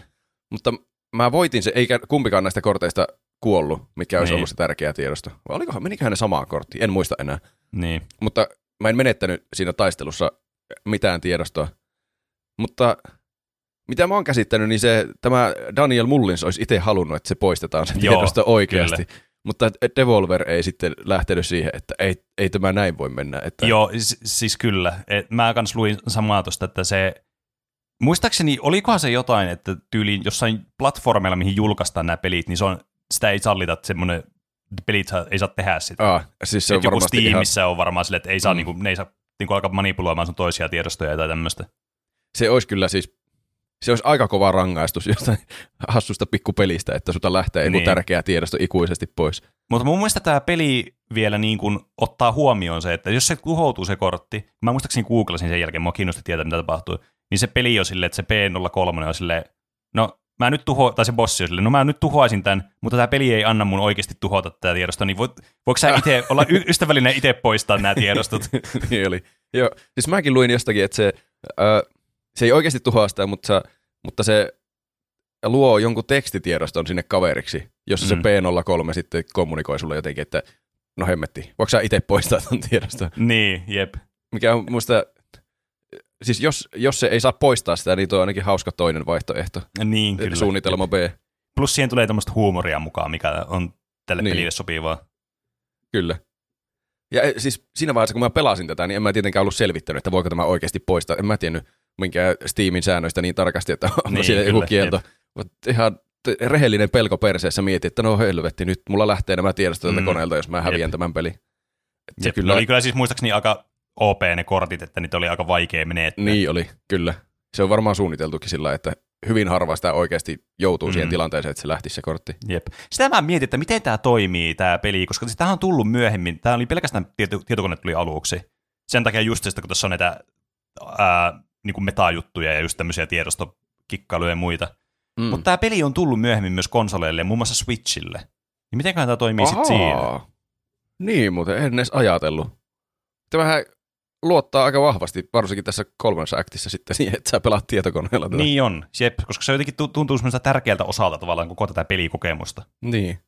Sä voit, niin. Sieltä tiedostopuurakenteista itse valitset niitä tiedostoja, niin, niin mitenköhän se kyllä. toimii sitten jollain konsolilla? Ehkä siellä pitää Niin. valita joku pelitallennus tai joku vastaava. Niin, ehkä se ottaa vaan silleen joku kuvaa tai joku tämmöinen, tai sitten on silleen, että no tässä olisi tällainen, mutta ei me voi tehdä tämä, niin fuck you tai jotain. Niin. Ei voi tietää yhtään. Öö, mutta niin. Tämä oli nyt yksi näistä Uberpoteista. Tämä on oikeastaan ainut näistä bosseista, joka mulla on jäänyt mieleen tästä kolmannesta mm. aktista, mutta se oli kyllä semmoinen, mikä jäi varmasti ikuisesti mieleen. Niin, kyllä, jep. Mutta kun sä oot päihittänyt sitten nämä kaikki Uberpotit, niin äh, taas tulee yllätyksiä. Tämä P03 alkaa puhutella yhtäkkiä tätä lukea nimeltä. Ja se mm. mun mielestä mu- näytti sen lukeen naamankin sillä, että se on selvästi ottanut joku webcaminkin hallinnan siinä. Niin, Ja se tietenkin hätääntyi kovasti, että ei minä, en minä laittanut kameraa päälle. Mm. Ja se paljastaa, että hahaa, tämä olikin vain juoni tämä koko minun peli. En mä oikeasti halunnut olla tämmöinen Game Master ihan vaan Game Masterina olon ilosta, Mm. vaan tämän luken avulla se saa nyt uploadattua tämän kirotun pelin internettiin, joka on siis tämä The Great Transcendence oli, että se saa nyt ladattua tämän pelin kaikille pelijakoalustoille. Mm. Siinä, äh, niin, siinä kolmannen aktin varrella tapahtui kyllä kaikkea, että se selvästi niin pääsi internettiin, koska siellä alkoi tulla niin kuin, niihin kor- mm. korttien kuviin semmoisia jostain Googlen kuvahausta semmoisia Niin olikin. Se myyrän muistaakseni- kuvia tai vastaavia. Joo, ja se katsoi muistaakseni jotain sun tota, ne internet-selaushistoriaakin tai jotain tämmöistä. Oi, sen mä unohtanut. Jos mä ihan väärin muistan, niin jotain tuommoista se teki. En ihmettelisi ollenkaan kyllä. Mutta tuota, tässä kuitenkin, sitten kun se on paljastunut tämän ilkeän suunnitelman, että ahaa, nyt minä uploadan, sinne lähti jo se latau, latauspalkki menemään, Mm. niin muut scribeit pelastivat tilanteen. Se, Mm. oliko se Leshi, joka yhtäkkiä veti siltä kompuutterilta pään irti siellä? niin, jotain sellaista. Sitä, sitä tietenkin miettii, että miten, miten nämä säännöt toimii tuolla, että Mm. se hahmo, mutta ehkä se pitää, mä en tiedä tarpeeksi pelien sisällöstä, että mä voisin alkaa debunkata tuommoisia, mm. että miten kompuutterilta vedetään pää irti ja se pysäyttää uploadin niin sitä Jep. ni- pelin sisältä. Ö, tämä Grimora. Nämä jäi muuten, tämä Grimora ja se ihme maagi, mm. Röllipukuheppu, jäi aika ohuiksi hahmoiksi, Niin jäi. että ne oli vaan vähän siellä niin mukana semmoisina välibosseina siinä kakkosäktissä. Niin, kyllä. Sekin taisi olla, että se olisi halunnut tehdä niillekin omat osionsa. Mm. että olisi saanut syvennettyä niitä hahmoja, mutta lopulta oli kuitenkin päättänyt, että ei, siitä ei tule mitään, että tästä tulee ihan semmoinen järkyttävän bloated-peli, että tässä on liikaa niin. Sisältöä, kukaan ei jaksa pelata loppuun asti. Ja se on varmasti ihan oikeassa siinä, koska mä en olisi varmaan jaksanut pelata loppuun asti, jos se olisi ollut Mm. enemmän noita kakkosäktejä. Niin, jep. Eikä ne olisi niinku lisännyt oikeastaan niinku mitään tavallaan siihen Mm. mm. erityisesti. Mä tykkäsin, että tässä tuli tämän jälkeen sitten, kun tämä menee sitten tähän finaaliin, tähän kliimaksiin tämä peli, niin se tuli vähän niin kuin sille Grimoralle semmoinen tosi lyhyt semmoinen segmentti. Mm. Se kesti ehkä yhden vai kaksi peliä se segmentti tyyliin. Missä oli Joo. vähän niin kuin semmoinen shakkilauta sitten. Niin joo, joo, niin olikin. Siis joo, tämä ihan loppu kliimaksi mä pelasin uudestaan. Mulla oli jostain syystä save jäänyt justiin siihen täydellisesti. Mä Nah, pelasin tämän justiin loppuratkaisun uudestaan, niin siinä sai vähän niin pelata niitä kaikkia osioita kerran mm. vielä, koska Jep. tämä Grimora rupeaa siis ö, tyhjentämään tätä inscription-korppua, mm, sitä niin levykettä, että kukaan ei ikinä joudu tänne pelin pyörteisiin. niin, Ja siinä sitten yksitellen hyvästellään nämä scribit sieltä, nämä hyvän tahtoiset kolme scribia. mm, Pelataan yhdet pelit vielä kaikkien kanssa. jep. Ja se oli aika semmoinen haikea kohta siinä, kun on kuitenkin tunteja ja tunteja hakannut sitä peliä. Varsinkin mm. sen Leshin kanssa, Joo. kun pelasi sen viimeisen pelin. Joo, niin se, se, oli, oli kyllä. ikävä hetki. Siis sitä en, se oli tosi huvittava kans mun mielestä se, se ihme, mä, se ihme maagityyppi, mä en muista yhtään, mikä Mm. sen nimi oli. Kun se oli semmoinen kunnon tota, Yu-Gi-Ohista suoraan, että ollaan semmoisessa torneissa, Niin niin se käsijuttu, ja sitten niitä Joo. tulee sinne. Ai, vitsi, aivan huippu. Joo, Mut- se, se taisi olla ta- tahallinen, siis tarkoituksellinen nyökkäys gi Joo, niin mä... mä- luin jostain. Joo, niin mä arvelinkin, että tuommoista vahingossa tehdään. Mm. Ja, mutta joo, se Leshin kanssa se viimeinen pelaaminen, se oli kyllä niinku, se hittasi silleen hyvin. Siinä oli semmoinen hyvä semmoinen, koska se oli selvästi niinku rakennetuin näistä hahmoista mun mielestä. Mm. Tai en mä tiedä rakennetu, sillä on ehkä semmoinen kaikista yksinkertaisin se, se motiivi, mutta se oli niinku kaikista semmoinen samaistuttavin noista hahmoista. Niin. Ja pelaajalla on tietenkin eniten yhteisiä kokemuksia sen kanssa, kun Niin, koko sen pelin alun pelannut sen kanssa sitä Kyllä. peliä siellä. ja, ja se oli muutenkin paras niistä peleistä, niin sitten se oli, jes, niin. mä sen pelaan tätä vielä tähän. Ja niinpä. Ja sitten se hiljalleen vaan katoaa se peli siitä. Niin, kyllä. Yksi Ensin tavara lähtee- kerrallaan. Jep, life totalit lähtee. No, pelataan sitten ihan huvikseen vaan loppu, tätä vaan niin Niin, pitkään tässä kuin vaan voi. Jep, Mm. Oi, se oli kyllä hienoa.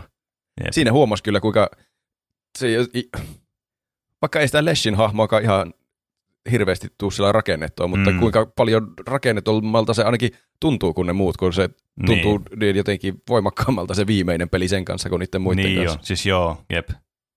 Ö, siinä sitten kun on hyvästelty nämä, niin lopuksi vielä ö, siitä, siinä tuli jonkinlainen varoitus. Siinä oli semmoinen, se, oliko se joku Woodcarver-hahmo, jonka luokse Mm. siinä päädyttiin.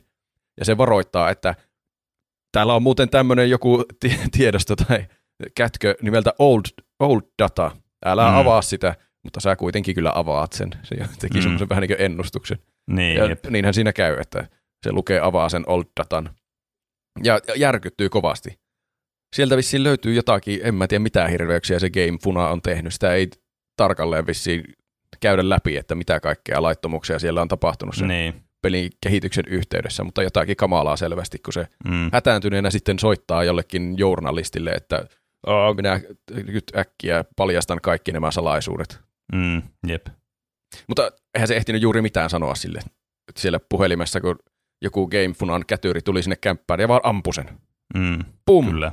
Niin oli Luken tarina loppu yhtäkkiä. Näin se oli lukettu, Oli sen tarina. lukettu, oli. Se oletettavasti, kun se on ampunut sen Luken, niin se menee sinne kämppään ja hakee sen Inscription Corpulerpun sieltä Mm. jotenkin. En mä tiedä, mitä ne sillä tekee. Varmaan tuhoaa kaikki todisteet, että tämmöistä on ollut olemassa. Niin. Mutta niin, se, se on oikeastaan tuon itse peliin. Siinä vaiheessa taisi tulla lopputekstit sitten. Tuli Joo. semmoinen kylmäävä päätös tuolle, että ei oikeastaan Kyllä. onnellista loppua. Jep. Mutta sitten tämän ARGn kautta Mm. tuli vähän niin kuin lisää selvyyttä muistaakseni siihen tarinaan. Mä yritin tutkia sitä jälkeenpäin. Että vaikka tuossakin on huikeita käänteitä ja metailua tuossa Mm. itse pelipelissä, mutta sitten se on vain osa tätä tarinaa, että se loppuosa pitää sitten selvittää niin sen pelin ulkopuolelta Mm. tuolta internetistä. Toi on vähän silleen, niin kuin, että mä tykkään sitä, että on tuommoista lisää niin kuin matskua, mutta se on siellä tavallaan, jos niihin kysymyksiin ei tule vastauksia siinä itse pelissä, niin mm. Mm. se on vähän ikävä kokemus sitten, koska se vähän niin kuin jättää kylmäksi sitten niin kuin tuossa tapauksessa. Tämä loppu vähän mun mielestä silleen, tiedätkö, että jäi puuttumaan jotain, että mä olisin halunnut jotain vastauksia tähän sai semmoista, ilman että täytyy alkaa tekemään jotain tuommoista ARG-juttua. Niin. Se on varmaan jakaa mielipiteet aika voimakkaasti, että onko se kiva vai ei kiva, että Niin, ei saa semmoista niin yhtä selkeää yhtenäistä kokemusta, että tässä nyt tuli kaikki vastaukset tähän mysteeriin, Niin. vai pitää alkaa tekemään taustatutkimusta vielä. Mm. Mutta semmoiset on toisaalta tosi kivoja, tuommoiset niin Mm. itse tuotoksen ulkopuolelle menevät putsut. Niin, mutta Niinkö ne voi joku- toisaalta tehdä niinku silleen, että ne ei ole osaa tavallaan sitä varsinaista tarinan niinku ydintä siinä, että ne on niinku semmoisia Mm. lisää juttuja. Mutta tämä tuntuu just siltä, että vähän niin kuin tämä tarina ei ollut loppu vielä tässä, vaikka Niin. se peli loppu. Siis, jos en muista ihan väärin, kun sitä ARGtä seuraa, siellä on siis vaikka minkälaisia vihjeitä Mm. ja, ja todella vaikeita vihjeitä, että se johdattaa semmoiseen oikean elämän aarejahtiin netissä Niin. ja, ja oikeassakin maailmassa. niin kuin Hair Racer. Niin, jo, jo, jo, josta mä onneksi luovutin jossain vaiheessa, koska ne meni mahdottomaksi ne. Ihan hirveän monimutkaista koodin purkua sun muuta. Mutta se johdattaa johonkin lopputulemaan, ja siellä semmoinen video, missä tämä Luken kone käynnistyy uudestaan, ja tämä Inscription Upload-palkki menee sitten loppuun asti. Ja se Mm. P03 käy siinä, että hahaa, onnistuin sittenkin. Aivan. Mikä on mun mielestä hauska loppu. Se olisi melkein voinut olla siinä normipelissäkin lopussa, että se nyt loppui sillä mutta toisaalta sitä ei välttämättä tarvi, että sen saa, saa jonkun palkinnon selvästi, kun selvittää tuon ARG loppuun asti. Mm. Ja sitten jotenkin tuntuu sille, että jos siinä olisi joku tommonen, että sitten tavallaan se oli turhaa tavalla se loppu, se, tiedätkö, että se poistaa se peli ja tälleen näin, niin jos siinä olisi ollut siinä pelin sisällä tuo loppu, niin mä olisin ollut vähän silleen, että no, tämä vähän niin kuin syö tältä kliimaksilta sitten, tämän, niin kuin, Niin. tällä ei ollut mitään merkitystä. No se on kyllä totta. Joo. Se, tämähän nyt siis indikoisi varmaankin sitä, että tämä versio, mitä me pelaajina pelataan, joka Niin, on ladattu jostain tuolta pelipalvelimille, Niin, mitä ne on pelialustoilta, niin on juuri se versio, minkä tämä P03 on nyt ladannut internettiin, Niin, kaikkialla. kyllä, jep. mikä on ihan hauska lopputulema kyllä. Mm. Mm, no joo. Mutta niin, se ehkä syö sitten siltä kaikelta siltä vaivalta, mitä koettiin niiden scribien kanssa, että Niin, jep. ne ei nyt onnistunutkaan siinä tehtävässä poistaa kaikkia siltä levykkeeltä. Mm. Hmm. Mutta voi joku. No nyt, nyt me päästiin loppuun asti. Mm. Mä en tiedä, mikä tästä on niinkö lopputulema. Mä edelleen pidän paprikani kyllä ehdottomasti. Tämä Mhm. oli t- t- mahtava semmoinen yksittäinen kokemus. Mutta vaikka tähän saa, se taisi olla sen Caseyin mukaan nimetty sitten se lisämodi, jonka tähän saa Joo. pelin lopuksi, että voi pelata ikuisesti sen Leshin kanssa. Niin en mä kyllä, mä en ole hirveästi pelannut sitä sen jälkeen, vaikka Joo, mä sain sen modin. mäkään. Me Vaikka se, jotenkin... Mm. se on selvästi hauskin näistä peleistä se Leshin kanssa pelattava korttipeli, mutta ehkä se ei sitten ollut, sen jälkeen kun on kokenut tämän koko tarinan, niin se ei tunnu enää samalta, kun siinä ei ole tavallaan se mysteeri enää niin suuressa osassa. Niin, ja sitten kun, no joo, just se, että kun se ei tavallaan, siitä vähän niin kuin, sit, tämä peli ei keskity tähän, en- tähän korttipeliosuuteen, vaikka tässä on tämä modi, joka keskittyy siihen. Tulee jotenkin semmoinen olo, että tämä ei ole niin kuin, tämä voi olla myös niin kuin varhe, valheellista, että tämä tulee vaan tämmöinen fiilis vaan tästä, kun on pelannut tämän peliä. Mutta että tämä ei tunnu siltä, että tämä peli on, niin kuin kantaisi itseään tämä niin kuin cases modi tavallaan omana peliinä. Että tämä ei ole tarpeeksi Mm. niin kuin semmoinen syvää tai kiinnostavaa niin kuin joku niin kuin gameplayn puolesta niin kuin joku Slay the Spire tai tämmöinen. Jotenkin Niin. tuntuu, että siinä on joku semmoinen niin kuin, tavallaan taakka mukana siinä pelissä. Se, että se ei ole vaan niin kuin, tavallaan se kortti deck builder roguelike. Niin. En niin. mä oikein saa selittää sitä. Se, niin, kuin, Kyllä se, se tuntuu selvästi jotenkin eriltä sen jälkeen, kun on kokenut sen koko tarinan ja niin. tietää, mitä siellä on tapahtunut. Että... Ja siis, vaikka se onkin tosi koukuttava ja hauska se korttipeli sen Leshin Mm. kanssa, niin silti jos pitää valita korttipeli gameplayn puolesta, mitä mä hakkaisin Niin. y- yötä päivää, niin se olisi Slay the Spire. Mm, toi on kyllä. Mä en ole vielä löytänyt Slay the Spirein voittaa, mutta kyllä tässä. Niinpä. Mä kovasti yritän etsiä sellaista, mutta ei ole vielä tullut vastaan.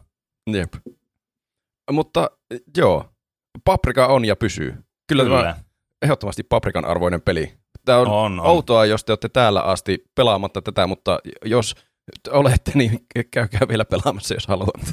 En, nyt se on Niin. spoilattu teille täydellisesti. Niin, saa nähdä, saako sitä enää mitään irti. Niin, Pelatkaa sitten vaikka sitä Lessis-modia pelkästään. Tai eikö Kyllä. Lessis-modia, kun sitä Cases-modia. niin. se on yksi vaihtoehto. Okei, no niin. Sähköposti ja sitten salasanaa. Eiköhän laiteta se perusvarma. Siitä tuo ja, siitä vielä kuusi yhdeksän noin. Ai että siellä ne miniklipin pelit oottelee. No mitä se nyt, mitä se haluaa? Joku palapelikö tähän tuli? Tämä on ratkaistu jo, en, en kyllä nyt ymmärrä. Liikennevalot. Äh, onkohan nyt tuo liikennevalo tuossa? Miten tämä nyt lasketaan? Miten tuo tolppa nyt tulkitaan? Onhan nuo katuvalotkin periaatteessa liikenteessä olevia valoja. Entä sitten autojen valo? En minä kyllä ymmärrä. Minä keitän itselleni teetä.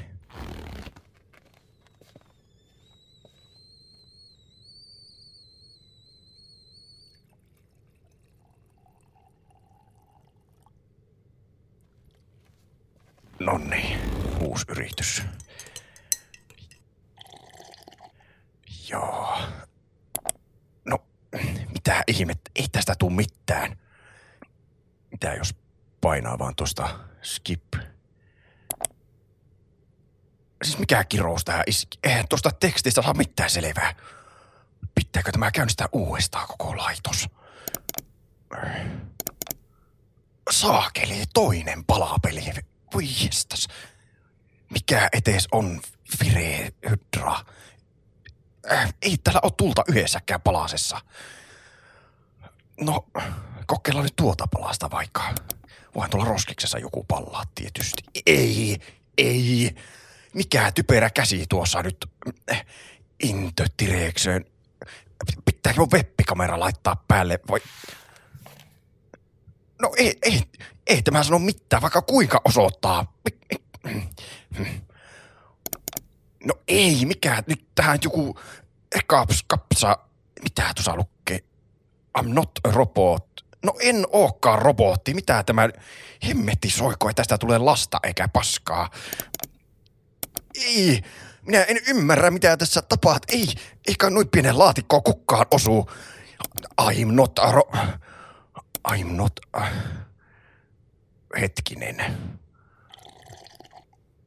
Tarkoittaako tämä nyt, että...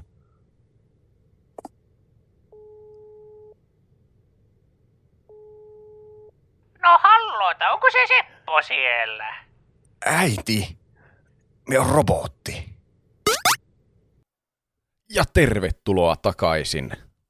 Nyt on kaikki nauttineet Inscriptionista sekä mm. Pelin että pelistä kuunteluun, puhumis, kuunteluun, puhumismuodossa. An- anteeksi, stroke. Minulla on strong. I got strong. Nyt, kun oli tommoinen Indie roguelike, niin mikäpä sen parempi kuin seuraavana aiheena olla Indie roguelike. Mm, kyllä. Meillä on Äs- toisena aiheena For the King. For the King. Kyllä. Yes. Um, vähän erikoisempi aihe siinä mielessä, että mä aloin miettimään tästä jälkeenpäin, kun mä valitsin tätä aiheeksi, että no miten tämä niinku eroaa mistään tahansa muista pelistä, mitä on pelannut, mutta mä, mä vaan totta puhuttuna, mä huomasin, että joku oli toivonut tämä aiheeksi, tätä For the Kingia, ja sitten aloin Mm. miettimään, että hei hetkinen, minä ja Roope ollaan molemmat pelattu tätä, ja Juuso ei ole pelannut tätä. Niin Kyllä. tämähän on itse asiassa aika hyvä tämä aiheeseen. Plus, tämä sopii tähän meidän päivän roguelike-päivään nyt tänään, tänään Niin, tiistaina. se tuli tämmöinen, tämmöinen spesiaalijakso. No näköjään, jep. Ja aika hauska oli se, että siis toi, missä Inscriptionhan perustuu tämmöiseen niinku korttipeleihin. Niin tämä Mm. on kyllä selvästi tämmöinen niinku lautapeli, mutta tämmöinen niinku videopeli. Niin, kyllä, on. Vaikuttaa Eli... aivan lautapeliltä. Niin, siis kyllä, tämä voisi olla periaatteessa ihan lautapeli. Eli mikä tämä on tämä For the King? No, tämä on roguelike-peli, joka ilmestyi Early, Early Accessiin vuonna 2017 ja julkaisu tuli 2018 vuonna. Tämä on Iron Oak Gamesin tuottama peli. Julkaiseva on joku Curve Games taisi olla. Ja tämä on siis tämmöinen roguelike roolipeli. Ja äh, tämä on vähän niin kuin, jos tämä pitäisi kuvata niin kuin silleen, tiedätkö, että tulee semmoinen elevator pitch, että miten kuvailisit tätä peliä, tai tämä peli-idea, niin tämä on käytännössä siis tämmöinen one-shotti, tämmöinen ro- äh, roolipeli one-shotti, mitä tässä pelataan. Mm. Koska tämä on siis hyvin tämmöinen, tässä on hyvin tämmöisiä klassisia, tämä on niinku, tämä on niinku lautapeli, roolipeli one-shotti periaatteessa tämä peli. Eli tämä on co-op tai single player peli, tässä pelataan kolmella hahmolla, tässä on kolmen hahmon party, ei voi olla enempää, ei voi olla vähempää, pitää aina olla kolme hahmoa. Hetkinen, mä, mä pelasin, silloin kun mä pelasin tää kaverini kanssa, niin me pelattiin kahdestaan. Ai, tällaista kahdestaan? Meitä oli, Meitä oli kaksi hahmoa vaan partyssa. Ai, okei. No sit mä oon käsittänyt väärin, koska mulla, siis mä oon pelannut tätä ainoastaan kolmella hahmolla, siis vaikka mä en olisi pelannut kolmen ihmisen kanssa tätä peliä. Ah, Niin mulla varmaan sen takia ei jäänyt kato semmoinen mielikuva tästä pelistä, että tätä ei kato pelata pienemmällä partilla. joo. Mutta siis joo, a, yhdestä kolmeen pelaajan niin henkilö, mutta kun siis, tämä toimii siis silleen, että tässä jokainen voi valita hahmon ja oman klassin sille hahmolle, mutta jos on kaksi pelaajaa, niin voi pelata kolmella hahmolla sille, että yksi pelaaja ohjaa kahta hahmoa. Mm, niin kyllä. Niin, niin tavallaan siitä tulee sitten tämä mun ö, varhe, valheellinen näkemys sitten, mutta onneksi täällä on Roope korjaamassa, niin ei tarvitse kuunnella sitten niin, miten menin niin omasta mielestäni korjauksia tähän liittyy. Kyllä. Minä hoidan ne. Bää. Kyllä.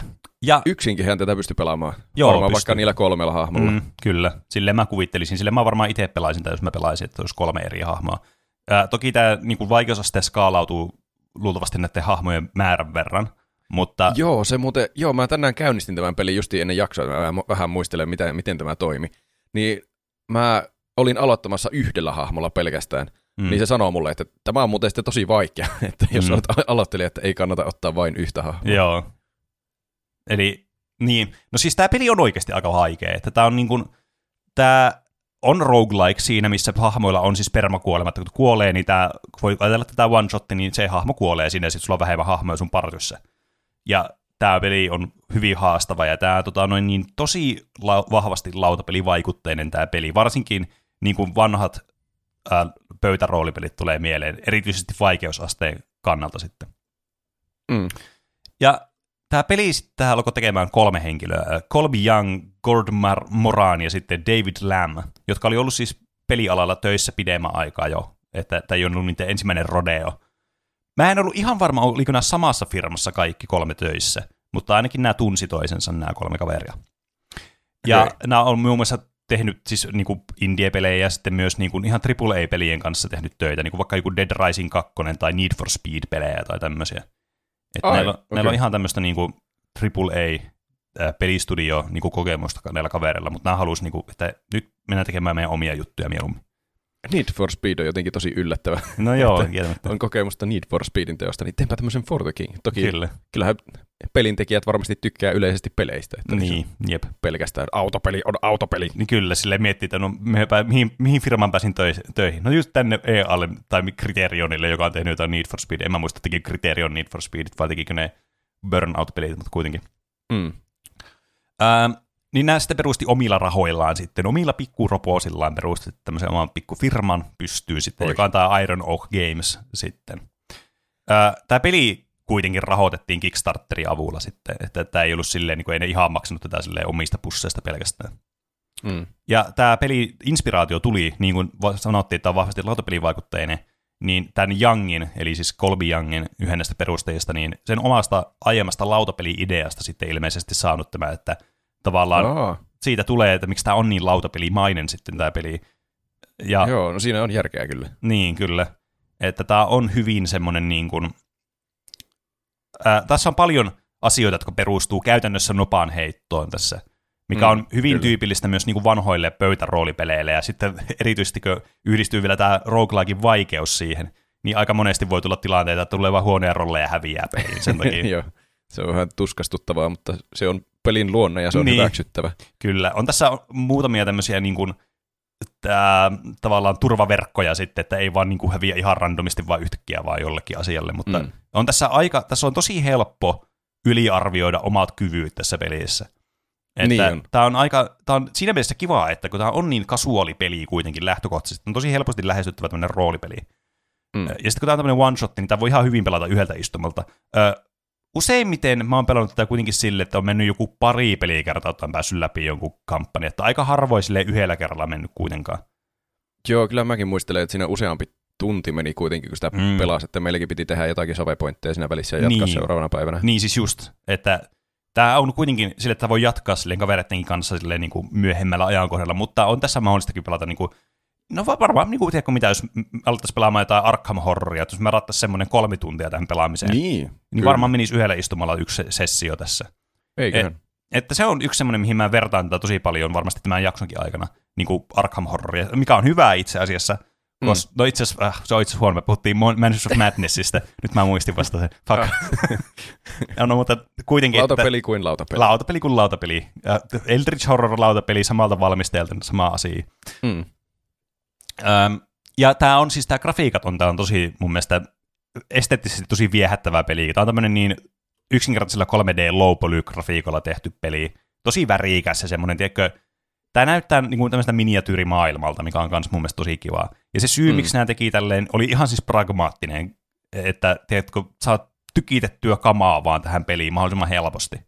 Joo. Et jos on globally mollit, niin on paljon helpompi ja nopeammin tuottaa ja voin tehdä paljon enemmän kaikkea juttuja ja sitten nakata näitä peliä.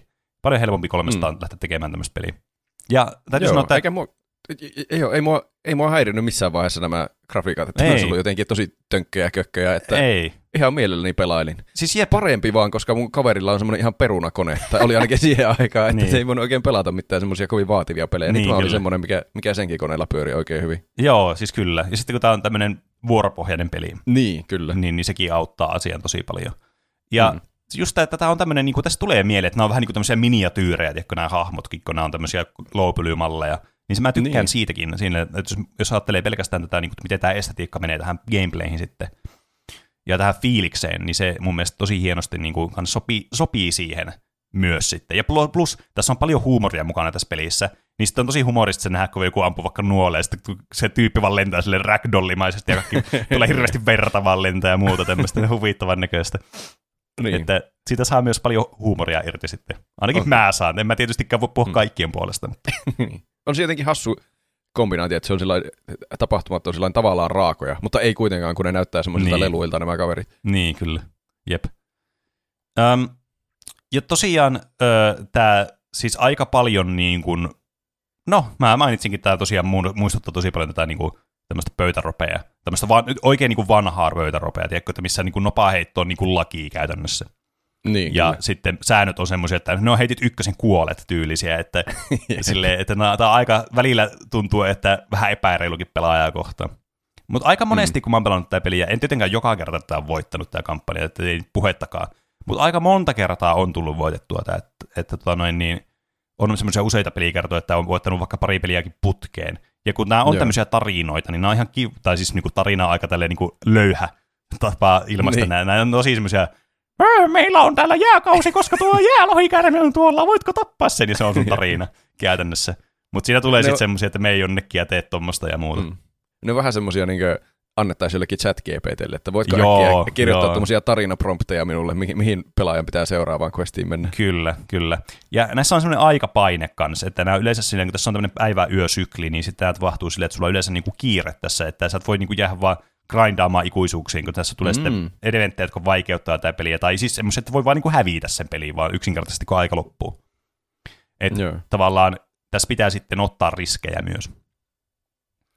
Mä en uh, muista itse yhtään omaa voittoprosenttia. Me, jokunen runi tätä pelattiin kyllä sen kaverin kanssa, mitä me pelattiin. Ja kyllä me joku voitettiin, koska me sitten koitettiin erilaista ympäristöä myös mm. sen jälkeen. Että mutta kyllä me varmasti hävittiinkin sitä. Tässä pystyi siis ö, valitsemaan vaikeusasteen myös. Tässä oli jotenkin, Joo.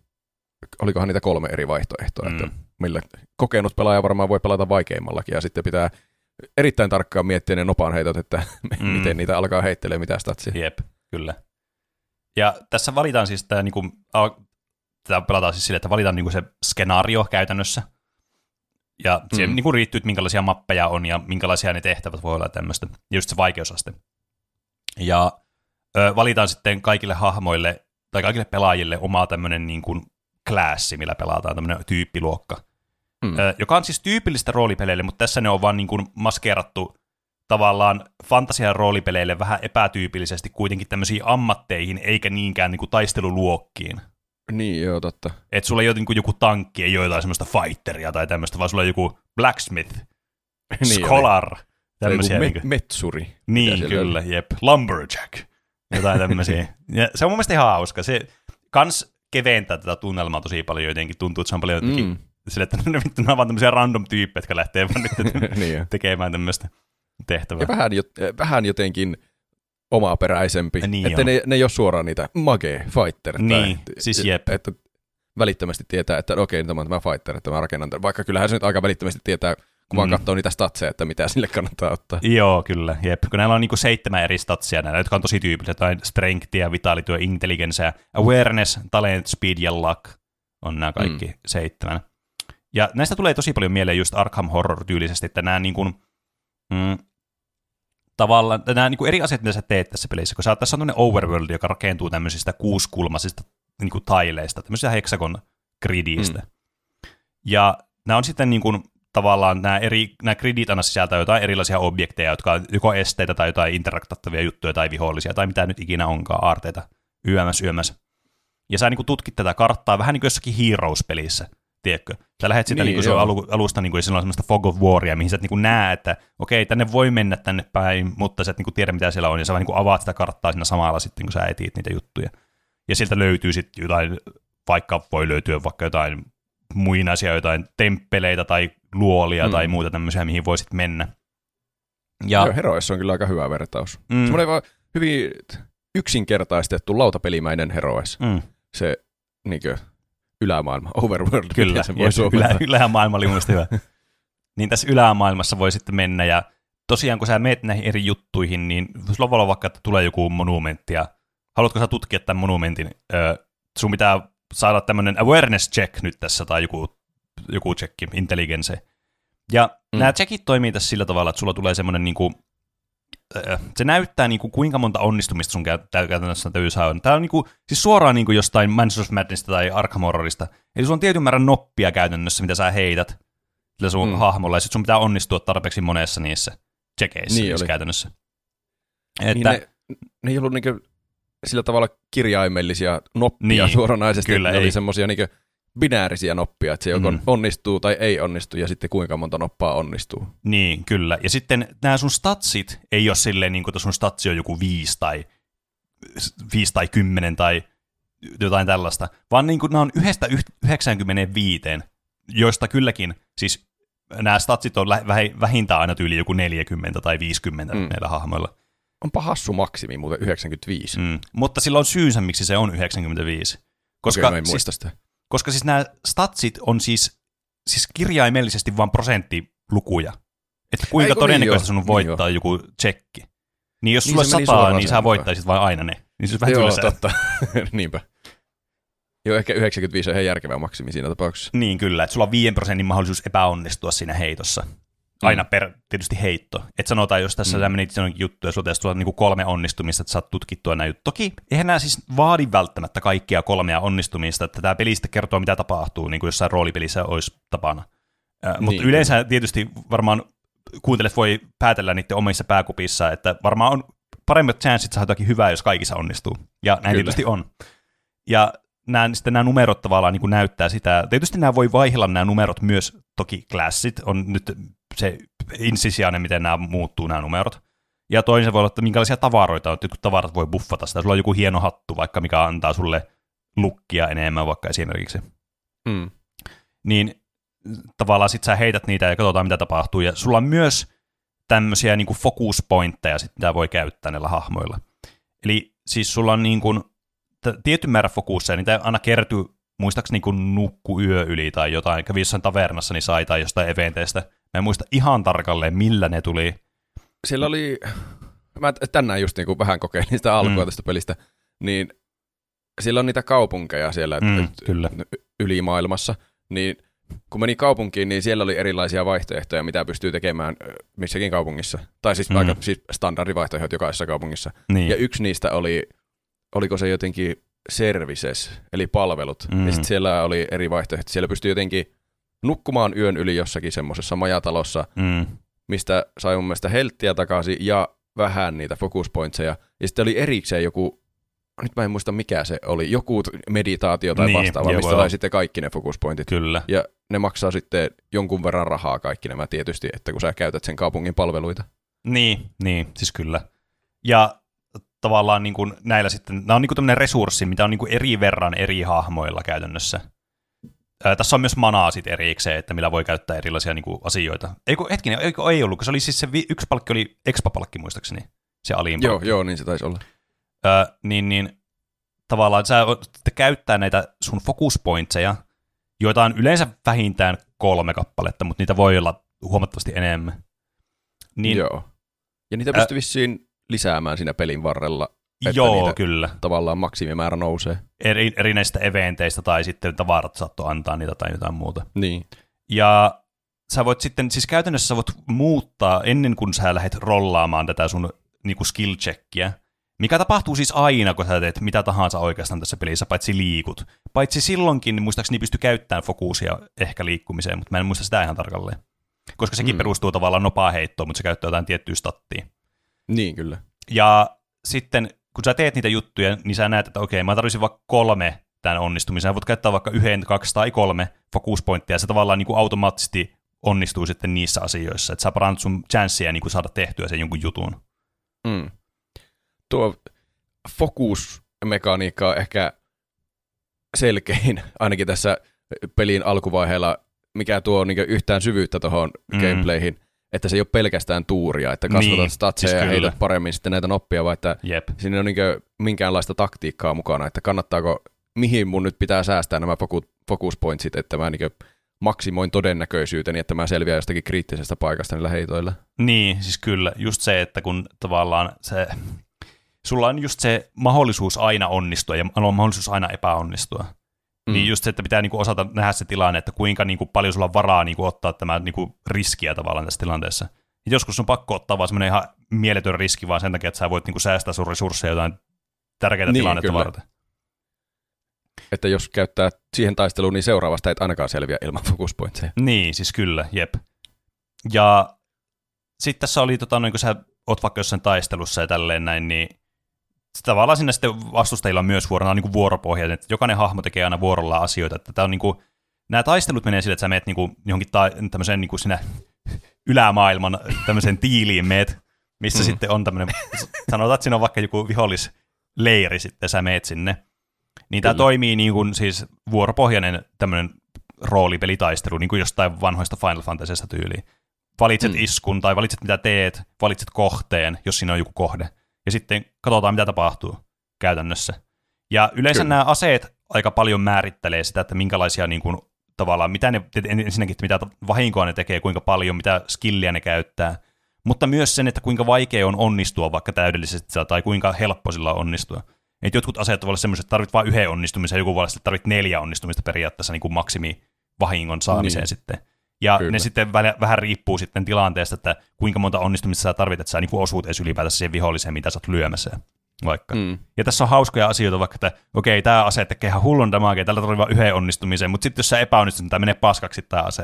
Ah, niin ne oli jotakin ihan semmoisia kirjaimellisia glass Joo, kyllä, jep niin siinä oli aina silleen, että piti kyllä miettiä niitä focus-pointteja kanssa, että no mulla on 95 prosenttia chanssi, että tämä onnistuu, niin, mutta jos tämä menee rikki, niin mä literaalisesti vaan häviän tämän peliin.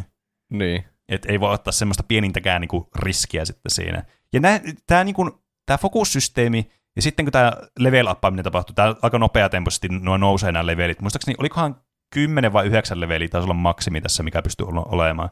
Että sä, niin saat expa ja sä kehityt ja sitten saat lisää statteja ja tiedätkö, pysty käyttämään parempia aseita ja jäädä jäädä parempaa armoria saada ja muuta vastaavaa. Mm. Että HPn määrä on se niin kuin tärkein asia, mitä niillä levelupeilla saa. No joo. Ja sitten tota noin, niin sä niin kuin etenet, niin tässä kyllä tulee sitten, johtuen tästä systeemistä ja sitten, että tämä on aika armoton tämä systeemi, niin nämä on tosi tiukoilla aina. Tai musta tuntuu, että mä en ole ikinä pelannut sellaista peliä, että missä olisi ollut sellaista läpsyttelyä tämä voittaminen, vaan tämä on aina semmoista, Joo. niin kuin, tekö, kynsiä hampain niin kuin yritetään pysyä kiinni siinä. Joo, niin semmoiset muistikuvat mullakin on meidän pelisessioista, että se alussa tietenkin helpompaa, mutta siis mm. jossakin vaiheessa se väkisin menee semmoiseksi, että se on niin pelkkää selviämistä. Niin, siis että kyllä. Jollakin kahdella hopella yrität vaan tuskastella eteenpäin. Jep. Ja sitten jotenkin saattaa tulla se voitto sieltä. Et mm. Tässä tämä ei, ole, tämä ei ole ihan armoton kuitenkaan sen suhteen, että vaikeusasteesta riippuen sä saat tietyn verran elämiä tässä. Että tässä on permakuolema roguelike-tyyliin, mutta jos sun hahmo kuolee, niin se voi käyttää tämmöisen revive-tokeenin, että se ei niinku kuole se hahmo. Aha. Ja niitä on Aivan. tietyn verran. Ja sitten on myös jotain erikoisia, vaikka että sulle, sä käyt jollakin semmoisella alttarilla tai jollain muulla, joka antaa sulle semmoisen buffin, pysyvän buffin, niin sä voit uhrata sen myös reviveen tavallaan, että jos sulla kuolisi se hahmo, niin sä voit niin uhrata sen sun buffit, okei, sä et sä enää saa sitä buffia, mutta tämä sun hahmo herää kuolleesta tässä tilanteessa. Mm, niin joo. Et niitä pitää sitten kans käyttää. Ja toki siinä se helpottuu sitten tosi paljon niillä vaike- helpommilla vaikeusasteilla, kun sulla on niin paljon enemmän tavallaan sitä epäonnistumisen mahdollisuutta myös niin kuin siinä vaiheessa, että sä kuolisitkin ihan. Mm. Niin, niin. Ja nämä niin kuin, tässä on myös tämmöiset kaikki nämä consumablet tietysti, mitä täytyy olla, jotain hiili, tämmöisiä herbejä ja sitten telttoja ja ynnä muita. Niin, ja fokus tämmöisiä lehtiä, jotakin pilveä poltella siellä, että saa fokusia. Niin mm. nämä on kyllä myös semmoista, että näitä niin kynsiä ja hampaa ja kissoja ja koirien kanssa pitää etsiä ja säästää ja yrittää niin kuin minimaksata mahdollisimman hyvin näiden käyttö. Niin. Et, että tuntuu, että aina sille, no niin, nyt mulla on tämä, voinko mä käyttää tätä mun hiilirohtoa tässä vai pitääkö mun käydä ensin ostamassa tämmöinen parempi piippu, että tämä hiilaa enemmän ja niin siis niin kuin, aivan se naurettavia juttuja. Tässä joutuu oikeasti, sen nähden, että kuinka yksinkertainen peli tämä on, niin tässä joutuu tosi paljon mikromanagoimaan tämmöisiä asioita, jotka ei välttämättä mm. tule heti alussa niin kuin esille pelaajille, mikä on mun mielestä tosi kiva tässä pelissä. Että on, on paljon syvempi tämä peli kuitenkin kuin mitä tämä ehkä antaa ymmärtää. Toki ei nyt mikään niinku rajatun syvyys, niin kuin jossain satana Baldur's Gate kolmosessa, mutta tiedätkö, silleen tämmöiseksi peliksi, niin tässä kuitenkin saa niinku pistää semmoista niinku hoksotingillakin menemään tähän tässä pärjäätässä pelissä. Varsinkin mm. kun mennään vaikeimmille vaikeusasteille, millä mä en ole ikinä voittanut tämä peli, että ne on sen verran vaikeita. Joo. Mä kyllä tykkään tuommoisesta, mä joissakin tapauksissa mä en tykkää yhtään tuommoisista niin mikromanageeraushommista mm. peleissä, niin esimerkiksi semmoisissa survival-peleissä, missä pitää koko ajan syyä tai juo jotakin, niin, ja sitten alkaa ahistaa, joo. kun pitää löytää jotakin resurssia koko ajan. Mutta tämmöisissä mä tykkään, että vaikka pitää ajatella tosi montaa asiaa yhtä aikaa, mutta että siinä on, tuntuu, että siinä on joku selkeä yksi ratkaisu siinä pulmassa, mm. Mikä on niin optimaalinen tapa tehdä asiat. Niin. Ja sitten jos sä tajuat sen, niin että ah, hyvä, no niin, nyt mä ainakin tein tämän niin hyvin kuin mä olisin voinut tehdä. Jos nopat sanoo, että mä kuolen, no niin se olkoon sitten niin. niin tai niin. sitten vaihtoehtoisesti ehkä sä jälkeenpäin tajuat, että hetkinen, jos mä olisin tehnyt nämä kaksi juttua eri järjestyksessä tai käyttänyt eri itemin, niin olisi ollut paljon paremmat mahdollisuudet selvitä. Mm, mm. Että siellä on joku optimaalinen strategia, mikä on olemassa, ja sä voit selvittää se, jos sä mietit tarpeeksi. Mm. Mä tykkään siitä. Joo, se on kyllä siis, mä tykkään kanssa, että tää on tämmönen niinku, tässä on just semmoinen sopivan verran ajateltavaa tässä pelissä. Että mm. tää on niinku just semmoinen kevyt, tavallaan niinku just kevyt ropea, että jos haluat pelata semmoisen niinku kavereiden kanssa joku tämmöisen lyhyen niin roolipelisession, Toki eihän tämä nyt mene siinä roolipelaamisessa välttämättä niin syvälle, jos mennään niin kuin mietitään, mm. että jos siinä on tärkeää sitten se tavallaan se tarina ja interaktio muiden kanssa, mutta niin kuin puhutaan, puhutaan niin kuin puhtaasti gameplay-mielessä, niin kuin lautapelit yleensä on, mm. niin, niin tämä on, siihen soveltuu mun mielestä aivan erityisen hyvin sitten tämä peli. Joo. Parasta ja, tässä muistaakseni oli löytää kaikkea mahtavan siistiä tarinaa, jep, tai saada kyllä. jotakin huippuja upgradeja, ja sitten, Joo. että no niin, tämä sopii minun hahmolle täydellisesti. Se on joku jep todella hauskaa. Se justi esimerkiksi semmoinen glass cannon, joka vaan tuhoutuu, kun se, jos missaat, mutta se tekee aivan uskomatonta vahinkoa, jos niin. et missaa. Siis jep, kyllä. Tässä niinku on paljon semmoisia, niinku, että tässä pääsee semmoista, niinku, jos tykkää vaikka, niinku, no mun mielestä aina hyvä esimerkki on niinku Borderlands-pelit ja Diablo-pelit, siihen, että jos sä haluat semmoista kunnon, teetkö, semmoista luutti, semmoista dopamiinia vaan, niin tämä on myös aika hauska peli, semmoisen luuttidopamiiniin. Toki mm. tässä aika monesti käy sille, tai mulla on käynyt, että ai vitsi, mä, nyt teillä tulee joku hyvä ase tästä boss, minibossista, ja sitten sieltä tulee joku luuttu, ja teille yhtään bardia teen tiimissä, että sille, no niin, niin tämä menee suoraan kauppaan myyntiin. Mutta ainakin tässä voi ostaa kaupasta sitten vaikka hiiliherbeä tai jotain muuta sieltä. Paremman piipu, että saa mm. enemmän HP, kun polttaa ruohoa. Niin, mm. kyllä. Se oli kyllä, tässä on ehkä hauskin se niinkö, tuo monipeliosuus minulle niin ainakin, on, että kyllä. se toimii hyvin niin kaverin kanssa tuommoisena kevyenä pelailupelinä. Että mm. ne kaikki taistelukin toimii mun mielestä, kun meni johonkin taisteluun, niin siinä oli joku range, että mm. milloin se kaveri voi tulla mukaan siihen taisteluun. Joo. Että jos on ihan jossain toisella puolen mäppiä seikkailemassa, niin sitten pitää pelata tavallaan yksinään siellä. Joo. Että siinä piti ottaa huomioon myös se, että kivempi mennä porukalla. Mm. Joo, siis se on tässä mielenkiintoista tässä pelissä, että tässä ei niinku kuljeta partynä varsinaisesti tässä Overworldissa, vaan tässä voi mm. niinku, just niin kuin jossain Heroesissa, voi lähteä niinku sillä sun hahmolla mihin tahansa tavallaan, mikä sun movement-range nyt onkaan, millä sä voit liikkua aina yhdessä kierroksessa. Ja näillä hahmoilla on erilaiset sitten tämmöiset niin assist-ranget, eli siis käytännössä kuin, kuinka iso tavallaan tämmöinen niin kuin ympäröivä alue sulla on tässä hexagridillä. Että kuinka kaukaa, jos joku kaveri vaikka joutuu taisteluun, niin kuinka moni kaveri voi tavallaan niin kuin osallistua sen taisteluun. Ei tarvitse olla ihan siinä niin kuin vieressä, mutta voi olla sille niin kuin hollilla jossain vähän kauempana siinä, mutta kuitenkin sille, että olet niin kuin rangella johonkin paikkaan. Ja sitäkin pystyy strategisesti miettimään, että mihin kannattaa vaikka, koska vuorossa liikkuminen on aina niin kuin rajoitettua. Niin mm. pitää vähän niin kuin miettiä niitä, että okei, kuka menee minnekin ja missä vaiheessa, ja vähän niin kuin sinnekin suunnitella. Ja sitten niin kuin, kun tässä on tämmöinen yöpäiväsykli, että tässä niin kuin tapahtuu vuorojen välissä asioita, niin saattaa spawnata vihollisia jonnekin väleihin, ja sitten meet johonkin paikkaan, sille ei vittu, mä oon tänne jumissa, nyt molemmilla puolilla on vihollisia tässä. Meni mm. ihan vittuiksi tämä suunnitelma, tai jotain muuta. Mutta ei, tosiaan kaikkien vihollisten kanssa ei tarvitse niinku edes vaikka taistella, että voi yrittää vaikka eveidatakin niitä täysin tai muuta. Että tässä on useita niin. ratkaisuja ja useita niinku tekemisiä, mitä pystyy tekemään sitten niinku kuitenkin yksinkertaisuudestaan huolimatta. Joo, sekin taisi olla, kun kohtaa jonkun vihollisen, jos et vaan kierrä sitä niin jotain eri kautta, mm. niin siitä pystyy jotenkin, se oli eri vaihtoehtoja, pystyy sniikkaamaan ohi, mm. tai sitten taistelemaan niin vaan yksinkertainen taistelu. Niin. Tai sitten oli se vaihtoehto, että voi ambushata, yllättää Joo. se vihollisen, sitten saa, saako sitä ekstra vuoron siihen? Joo, kyllä, jos sä onnistut siinä ambushissa, niin saat ekstra vuoron, ja sitten jos sä et onnistunut, niin olikohan se tyyli, että se vastustaja sai ekstra vuoron tai jotain. Joku, Joo, joku rangaistus siitä tuli kyllä. Kyllä, ettei ole aina syytä, että no yritetään aina ambussa, koska sinne mitään hävittävää. Niin. Mutta siinäkin piti miettiä todennäköisyyksiä, että mikä on järkevin mm. strategia, että ampussaamalla ehkä voittaa paremmin taistelun, jos se nyt sattuu onnistumaan niin, tässä kyllä. tapauksessa. Ja nämäkin on tämmöisiä asioita, mihin voi käyttää sitä fokusia, mikä on se sun niinku pääasiallinen resurssi, millä sä teet asioita, mitä sun pitää niinku osata tavallaan hyödyntää äh, maksimaalisesti tässä pelissä, että sä onnistut. Mm. Että milloin sulla on varaa tehdä just ris- ottaa riskejä ja milloin ei ole varaa. Niin tämä on tämmöinen riskiarviointi taas kans niinku ja todennäköisyyksien kanssa pelaaminen, niin jos haluaa opettaa jollekin pienille lapsille, miten se toimii, niin tämä peli on erinomainen siihen, koska ne saa rankaisun saman tien siitä, jos ne epäonnistuu niiden riskianalyysissä. Kyllä. Ja se, se aika selkeästi kertoo myös ne prosentit aina tämä peli, että Joo, mi- kyllä.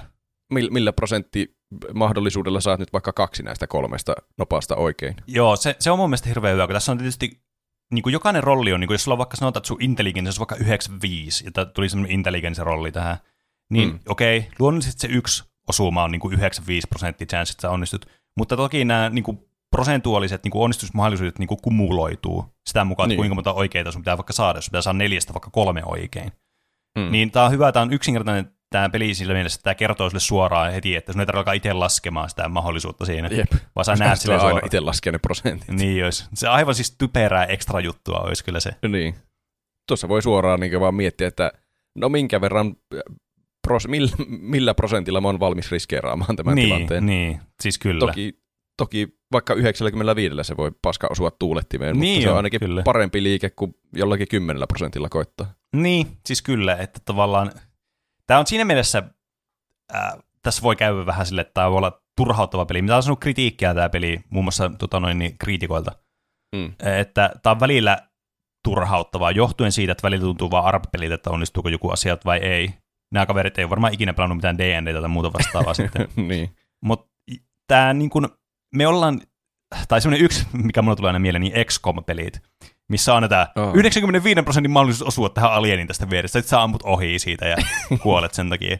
Niin tässä on vähän tämmöisiä samanlaisia juttuja, että kun me ollaan niin huonoja arvioimaan tämmöisiä todennäköisyyksiä, niin välillä tuntuu sille, että no kyllähän mä nyt tästä osuun nämä, että kyllähän tämä nyt 50 prosenttia, sehän on niin kuin, vaan melkein varma onnistuminen, ja sitten puolet niin, ajasta epäonnistuu. Sille, miksi tämä ei onnistu tässä? Jep. Niin, niin tämä, tämä on välillä väliin, mulla on tullut hetki, että mä oon turhautunut tähän peliin. Muun muassa me karamelattiin tätä kavereiden kanssa, ja me päästiin siis tässä tarinassa, piti tappaa lohiikärme. Ja tämä on tämä viimeinen tyrmä aina tämmöinen, niin kuin, kun on semmoinen, et, etkö tässä on tämmöisiä tyrmiä, ehkä mä alustan tämän, että miten nämä tyrmät toimii, niin kuin no. vaikka luolia. Ja niin yleensä näyttää, että miten, minkä levelisiä vastukset, minkä levelisiä tänne kannattaa mennä tänne paikkaan, niin se on semmoinen level-indikaattori. Ö, mm. Usein mm. joku näkyy, että okei, okay, level 3, mutta todellisuudessa se tarkoittaa, että sillä voi tulla vaikka level 5 vihollinenkin vastaan, mutta tavallaan, että et minkä levelisinä sinne on niin mahdollista pärjätä yleensä, mm. mitä se näyttää. Ja nämä toimii sitten silleen, että sulla on niinku useita huoneita, randomihuoneita, mitä voi tulla niinku peräjälkeen. Voi olla kombattihuone, voi olla joku ansahuone, voi olla joku treasure-huone tai voi olla joku spesiaali eventtihuone. Ja nämä eventit voi olla siis vaikka mitä. Kombattihuone on aika itse selvästi, että tulee jotain vihollisia, joita sitten mitä taistella niitä vastaan. Aika ykselitteinen. Ja näissä on yleensä joku rajallinen määrä huoneita, että jossakin luolassa voisi olla kolme huonetta, ja sitten viimeinen huone on joku treasure-huone. Mm. Ja sitten jotain ansoja, että okei, puratteko ansa, meettekö vaan läpi tästä brute forcella vai yritätkö väistää ansan tai jotain, että voi tämmöisiä juttuja voi yrittää tavallaan tehdä ja katsoa niitä omia statseja ja niitä omia todennäköisyyksiä, että miten tässä voisi pärjätä näissä jutuissa. Mm, kyllä. Ja sitten on tämmöisiä eventtihuoneita, missä voi muun muassa, että jos sä onnistut tämmöisessä eventissä, siellä on joku tyyppi, niin sä voit unlokata sen pelattavaksi hahmoksi. Tämmöisiäkin on tässä, ne on mun mielestä tosi hauskoja.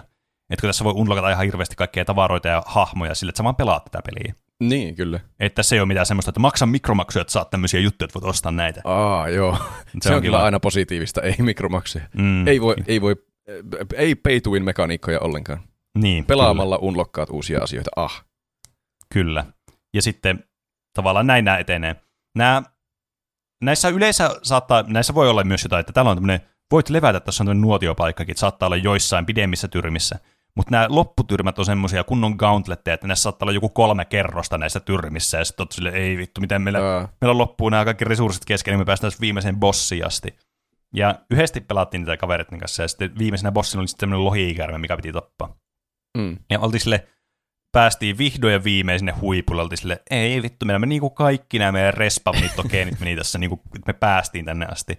Ja se oli kyllä kunnon sellainen taistelu, että mä olin niinku heittänyt pyyhkeen kehää siinä vaiheessa, niin kuin mulla on tapana aina tämmöisessä, niinku, varsinkin Gloomhavenissa mä aina sille, no niin, tää on hävitty peli, ei tätä voi voittaa ennen kuin alkaa näyttää tilanne huonolta. Ja se tarkoittaa yleensä aina sitä, että tilanteen voi vielä voittaa. Se lohikärmi jotenkin liukastuu siihen pyyhkeeseen. Niin, kyllä.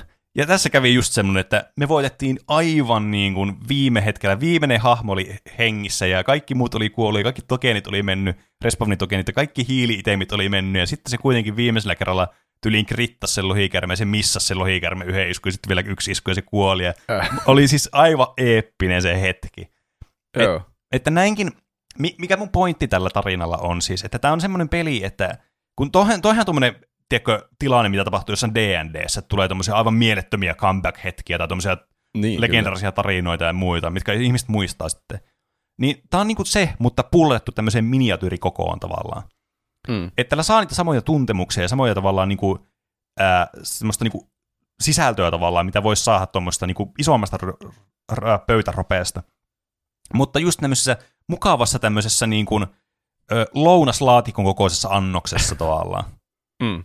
Kyllä. Että tämä niin kuin hyvin ajaa tämän asiansa just sellaisena kuin se on, ja tämä roguelike-elementti tässä, tämä tuntuu vähän mun mielestä jopa semmoiselta niin heresialta tavallaan kutsua tämä niin roguelike-peliksi, koska tämä on niin paljon enemmän kuin roguelike-peli, että tavallaan totta kai tämmöisessä pelissä on näitä roguelike-elementtejä, että on niin proseduaalisesti luotu nämä kentät, ne on aina vähän erilaisia, erilaisia mm. eventtejä ja muita tämmöisiä, ja just, että no siis just minkälainen vaikka kartta on ja mitä se pitää tehdä ja tämmöistä niin totta kai ne on niinku osaa sitä. Ja sitten permakuolema täytyy olla tämmöisessä pelissä, varsinkin kun tämä on lyhyt sessio aina, niin olla niin, osaa kyllä. sitä.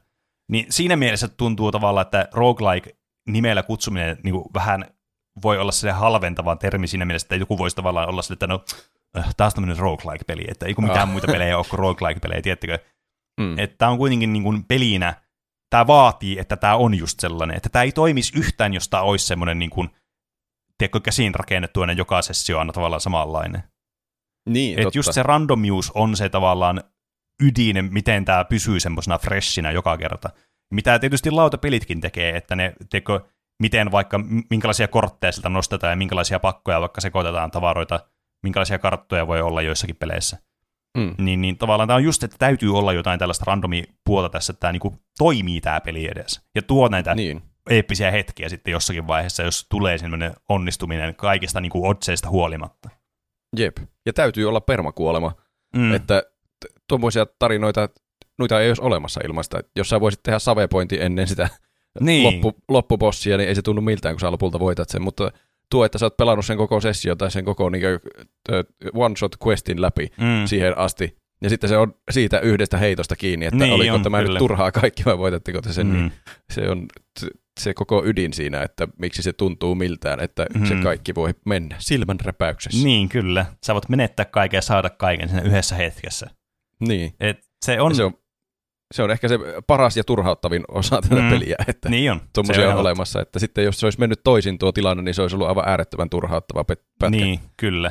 Joo, Mutta... tämä ei ole, semmo- ei ole semmoinen Baldur's Gate, missä save-skummaaminen on vaan osa peliä, että save niin. ja quick loadataan.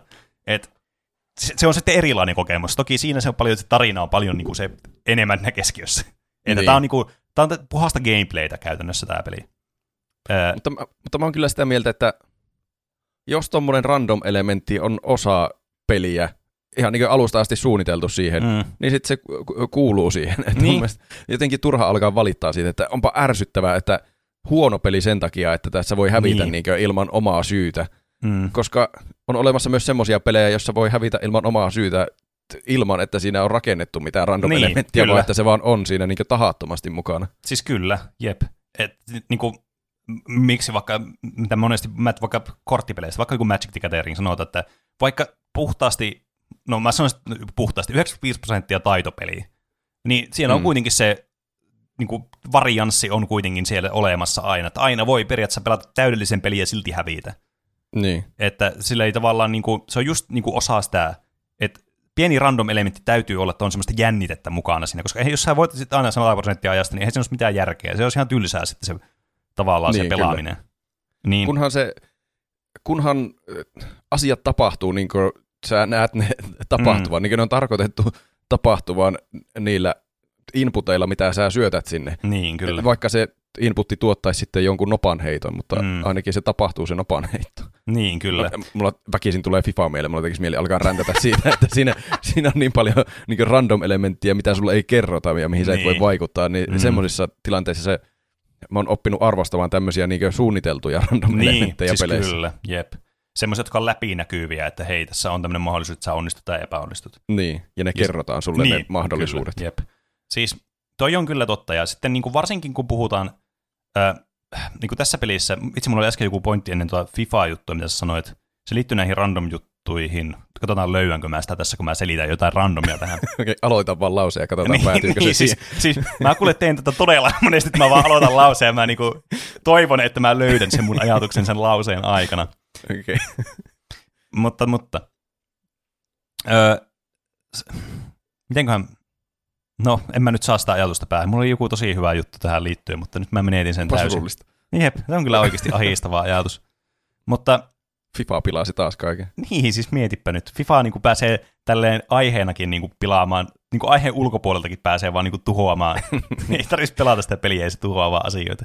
Paitsi nykyään se on football, mikä... Ju- Ai niin, joo, se on joku EA. EA Mä en Football. muista edes. FC, EA FC, joku semmoinen. Joo, joku semmoinen se oli. Silloin kun sitä vähiten odotat, niin EA tulee ja pilaa tuplahyppy aiheenkin. Niin, kyllä. Mutta siis kuitenkin niinku toi randomi-elementit, niin tässä pelissä just on tommosia, että ne on niinku ihan täys puhtaasti vaan semmoinen niinku lisää vaan sitä pelin niinku olemassaoloa. Ja just toi, että tavallaan kritisoi peliä sen takia niin, että tavallaan, että häviää se, että siihen, että no, tuli tämmöinen random chance, niin joo, siis kyllä muakin vituttaa siis hävitä semmoisen. Ei sitä nyt voi päästä mihinkään. Niin. Mutta just se, että se vaan kuuluu sit siihen niinku peliin luonteeseen sitten. Niinpä. Ei se, ehkä se, niin, no se ei ole sen kriitikon mieleen semmoinen peligenre, missä sä voit hävitä Niin, sillä, että sä et voi vaikuttaa siihen. Mutta jos se kuuluu siihen peliin, niin mä en tiedä, voiko sitä tavallaan sen Mm. pelin syyksi laittaa sinänsä. Niin, kyllä. Se, nyt mä muistin, mikä se oli se. Nyt mä löysin se asia, mitä Okei, mä sanoin. hyvä. Niin, niin. Tässä, kun tässä on se random elementti, yksi semmoinen, jolle mä niin näen kritiikin, mutta sekin johtuu ehkä enemmän siitä, että mä oon vaan ehkä tottunut joissakin tosi hyvissä peleissä tähän pelimekaniikkaan, niin tavallaan tämäkin olisi vähän niin kuin silleen, no, vähän niin kuin turhaa ränttäämistä, mutta kuitenkin. Esimerkiksi Slay the Spire, tai vaikka Into the Breach, tai sitten jos puhutaan lautapeleistä, joku Gloomhaven, Mm. niin sä tiedät, mitä vastu, vastustajat tekee. Sä pystyt niinku ennakoimaan, Aa, mitä niin ne joo. tekee. Niin tämä peli ei anna semmoista mahdollisuutta. Että se on ehkä semmoinen kritiikki, mitä mä, että muistaakseni, jos mä en ihan väärin muista tässä pelissä, niin sä et tiedä, mitä ne vastustajat tulee tekemään. Ja sieltä voi tulla, että ne välillä vaikka ei lyökkää ollenkaan, ja sä oot pistänyt jonkun suojakilven, tai välillä voi olla, että no, se on niin kuin 95 prosenttia Mm. chance, että se ei lyö, ja sitten se lyökin, ja oot silleen, ahaa, olisi ollut kiva tietää, että mitä se tekee. Tai että ketään se lyö, että jotakin tyyppiä, että molemmilla, sun kaverilla on yhtä vähän HP, että te kumpaa lyö, ja kumpaa pistää se shieldi. Et Niin joo. mä, mi- sille jos miettii puhtaasti strategian ja miten rakennetaan tämmöinen kombatti, niin olisi ehkä mielekkäämpää, että sä tietäisit, miten niin kuin reagoida tavallaan etukäteen. Mm. Mutta toisaalta mä myös ymmärrän sen, että eihän niin kuin kaikissa peleissä ole tämmöistä. Että mä nyt just mainitsin kolme esimerkkiä, jossa on tämmöinen, ja tavallaan se koko kombatti systeemi on rakennettu sen ympärille, että sä pystyt tavallaan outplayaamaan sitä asiaa, mitä sieltä on tulossa sua päin. Et, niin. Niin kuin vaikka no Slate Spirein tapauksessa tosi yksinselitteinen, että sä näet, mitä vihollinen tekee, että lyökö sua vai sieltäkö sieltä, pistäkö jotain efektiä, niin sä voit juuri sen verran, sä näet sen vahingonkin, mitä se tekee. Että sä voit niinku juuri sen verran niinku puolustautua ja sitten käyttää muut johonkin muun asiaan.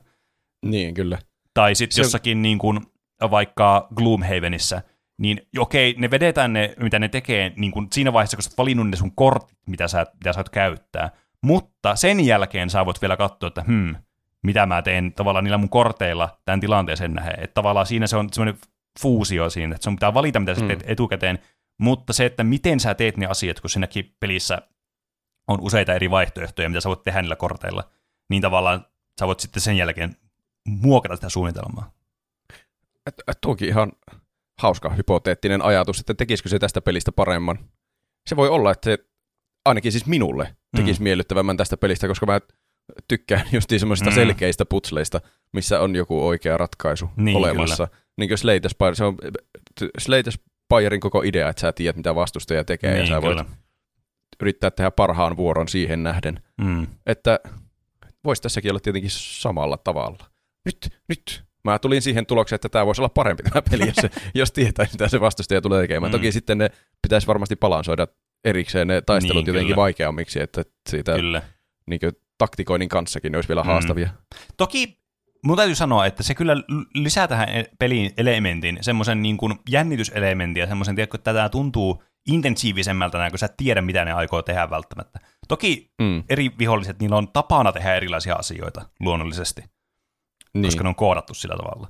Mutta kuitenkin se, että siinä on aina se, että sä et ole ihan varma, niin se lisää semmoista jännitettä siihen taistelutilanteeseen. Mä siinä mielessä tykkään kyllä siitä. Ja se ehkä mm. sopii tässä pelissä, ottaen huomioon tämän niin kuin sen, että on vähän tämmöinen niin kuin vanhan luokan rope, että et oikein tiedä, mitä tulee tapahtumaan, että herra niin. haltuu, noppien haltuu. Ei jossain, jossain D&Dssäkään tiedä, mitä DM päättää tehdä niillä omilla niin, hahmoilla siis siinä vaiheessa, kun sä teet omaa vuoroa. Kyllä, ja sitähän tämä kuitenkin eniten niinku emuloi just tämmöisiä pöytäropeja tämä peli.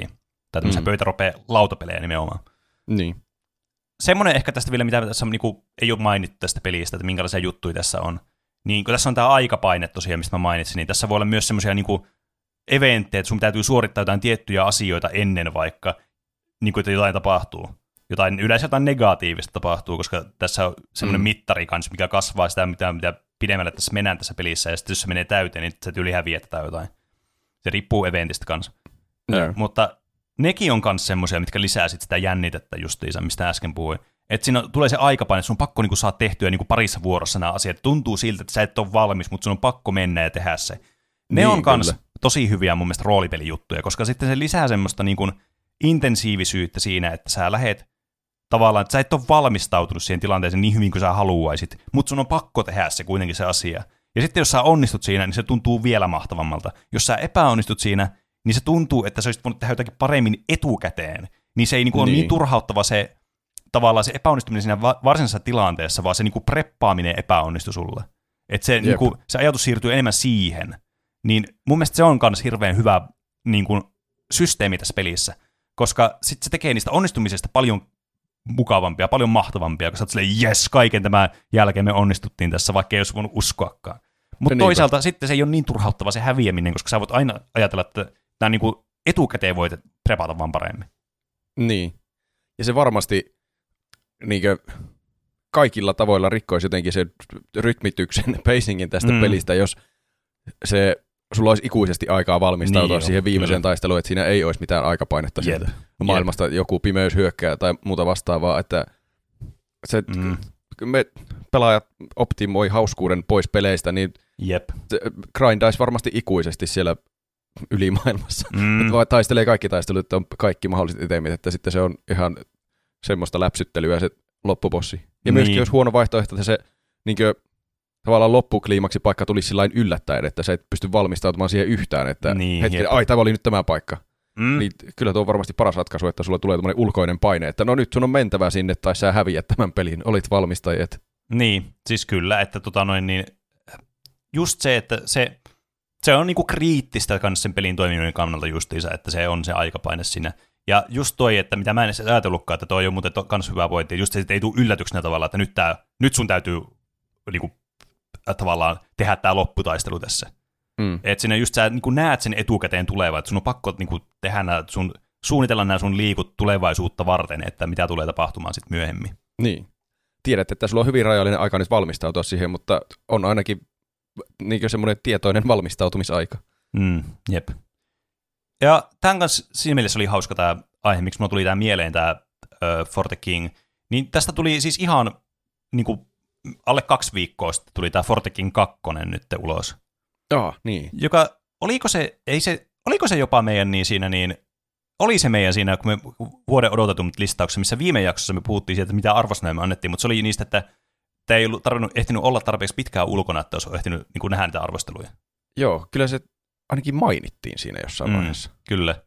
Niin tämä on myös semmoinen, mitä mä ehkä olisin kiinnostunut kokeilemaan, että miten, minkälainen tämä on. Tässä, tässä muun muassa niin lisänä on se, että toki tässä voi olla neljä pelaajaa kolmen sijasta, missä on niin kuin neljä hahmoa eikä Aa. kolme enää. Ja sitten tässä on, niin kuin, kun nämä on toiminut aika perus tämmöisellä niin kuin taistelumekaniikoilla nämä, just että vuoropohjainen vaan, ja sitten on niin kuin siinä, tehdään asioita eri hahmoihin. Mutta tässä on vielä tämmöiset niin kuin, lisätty, että tässä on tämmöistä niin kuin syvyyselementtiäkin tässä, että miten näitä voi sijoittaa niitä toinen partuja, ja miten vastustajat voi olla tässä, ja AOE-iskut, miten ne toimii ja muuta.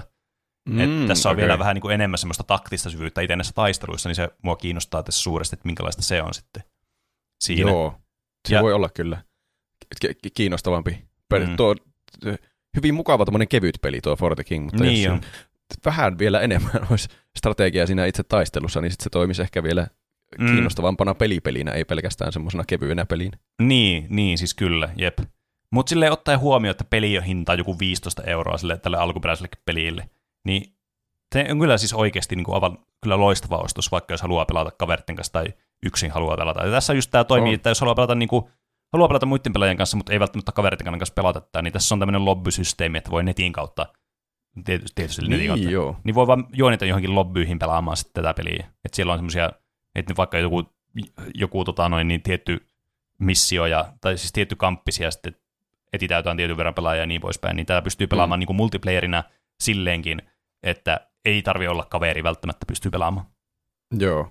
Ei, ei mitään tietoa, minkälainen kommuniti Ei tässä niin, pelissä ei on, mullakaan. mutta että vois, ku, jos pitäisi tehdä varovainen arvaus, niin kuin heitellä näitä todennäköisyysnoppia, mitä tässä heitellään tässä pelissä, Jep. niin mä luulisin, että tässä tämmöisessä pelissä, joka mukailee jotakin lautapeliä, tuommoista Niin. ropea lautapeliä, niin olisi ihan semmoinen mukava kommuniti. Jep. Että ei kyllä. semmoinen League of Legends, jossa huudetaan vaan toisille ja mm. aletaan trollaamaan. Jep. Mutta kuten sanottua, ei voi tietää. Niin, se riski on otettava, jos sinne lähtee. Mm. Hauskinta tämä ehdottomasti on jonkun kaverin kanssa Kyllä. semmoisena varsin mukavana ajanvietteenä. Näin on.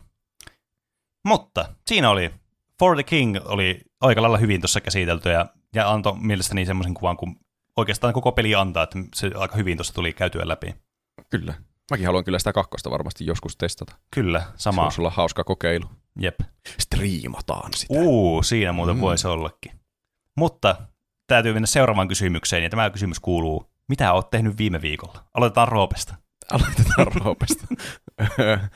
Mitäköhän mä oon ehtinyt tehdä? Mä Rocket Leaguea mä vähän pelasin jossain vaiheessa. Siinä on tullut uusi hassu päivitys. Se on, kaikki on vihaisia Psyonixille, tai no lähinnä varmaan Epikille, koska tuntuu, Niin. että ne päätökset tulee sieltä ylempää. Että ne poisti tämän niin kuin, ö, pelaajien välisen Mm. tradausominaisuuden kokonaan siitä pelistä. Todennäköisesti rahan takia, että Kyllä. voi alkaa myymään niitä itemeitä sieltä, että saa määrittää itse sen tarjonnan ja kysynnän siellä. Ja, mutta sen jälkeen ne on, mä luulen, että ne on strategisesti nyt ajoittanut nämä uusimmat julkaisut sillä, että ensin tuommoinen huonoin uutinen, mitä ne voi mm. tehdä tällä hetkellä, ja sitten ne alkaa lisäämään tavallaan uutta sisältöä, mistä ihmiset on innoissaan. Niin. Sinne tuli ö, autot elokuvasta, se mikä, mikä Salama McQueen Salama sinne. McQueen, eikä. Joo, siitä on Wow. ollut nyt Rocket League-yhteisö yllättävänkin innoissaan, että ne kaikki ajelee siellä Salama McQueenille ja siellä on semmoinen maaliräjähdyskin, mistä kuuluu semmoinen kachau! Se, se menee ihan meemeilyksi se peli kohta varmaan se on ihan niin kuin Fortnite. Minä voi alkaa Niin niin tekemään semmoisia Fortnite-tansseja niillä autoilla. No varmasti. Sinähän tuli jossain vaiheessa jotakin Transformer-autoja, jotka pystyivät Ei, kun niin olikin. sen Ai vitsi. tuuletustansseja. Joo, mä muistan, siis mä hajoilin vaan niille, kun ne tulee voittoskriini ja sitten se alkaa vetää tuuletustanssia ja Transformeri siinä. Niin, Ai eli- saakeli. Uhu. Se alkaa lähestyä Fortnitea tuo peli. En tiedä, mitä pikkulrikkejä sinne tulee kohta ajelemaan. Niin. Jep. Mutta kunhan se gameplay pysyy semmoisena konsistenttina, mitä se on ollut, että se on hauskaa se pelaaminen, niin mä oon suhteellisen tyytyväinen. Niin. Mitä, mitä muuta me tehtiin? Me ollaan edetty meidän D&D-kampanjassa vähän. Mm. Se on ainakin mitä tuli tehtyä. Totta. Se on yhtä hauskaa kuin ennenkin. Kyllä. Se ei uskomattoman cliffhangerin meidän kampanja. Niin mä en malta odottaa, että se jatkuu.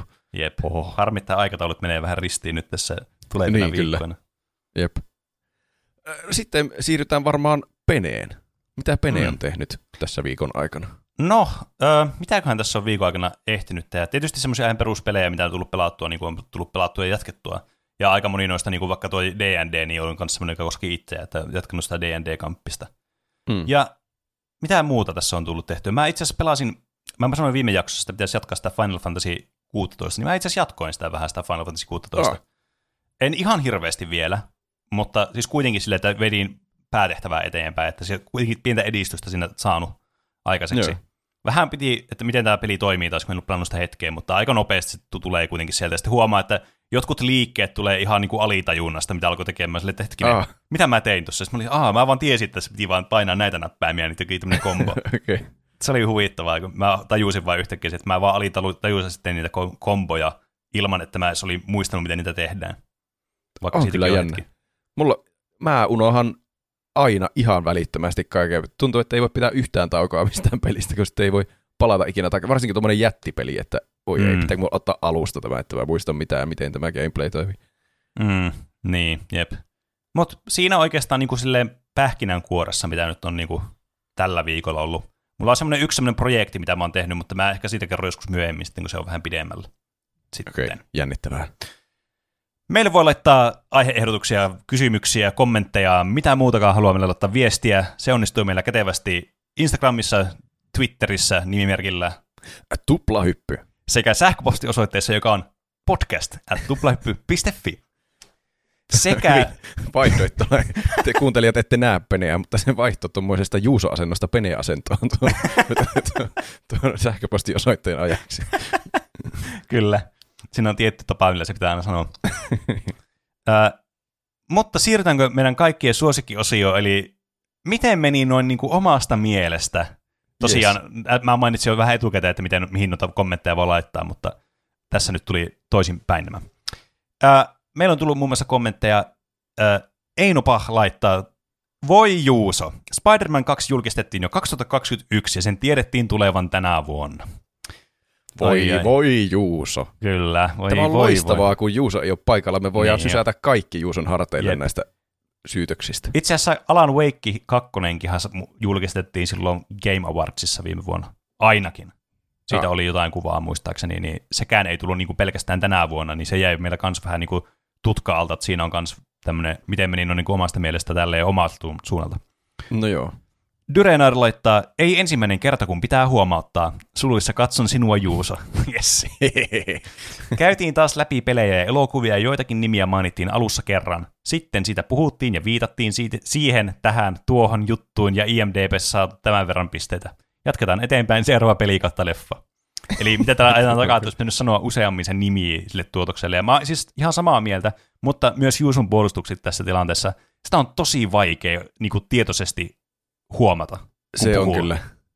Kun me puhutaan täällä, niin se, se on hyvin vaikea muistaa aina sanoa uudestaan ja uudestaan sitä asian nimeä, koska me itse kuitenkin tiedetään, mistä me puhutaan, niin se tuntuu jotenkin luonnottomalta omaan suuhun Niin selvästi, on. koska sitä ei tule tehtyä. Niin, koska Mutta- normaali keskustelussa ei tule sanottua silleen, että jos me puhutaan vaikka Roopen kanssa puhutaan autot elokuvasta, niin emme sanota, että muistatko kun siinä autot elokuvassa tapahtui tälleen, kun me Niin. puhutaan jo siitä. Koska se ei.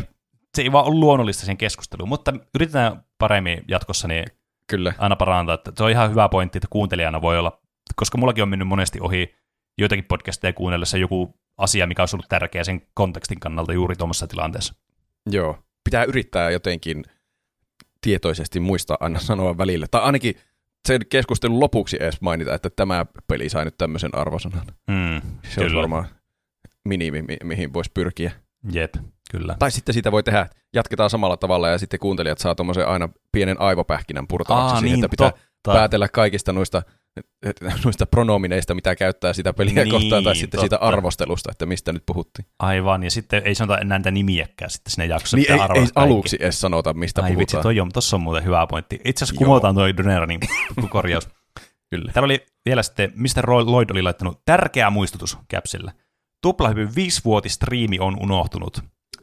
Ja siihen meillä on vastaus. Ja se ei ole unohtunut, vaan se on Ei aikataulu, laisinkaan. aikataulujuttujen kanssa, niin se on vaan, me vaan, kyllä järjestetään se jossain vaiheessa, mutta se ei ole vaan onnistunut vielä toistaiseksi järjestää. Jep.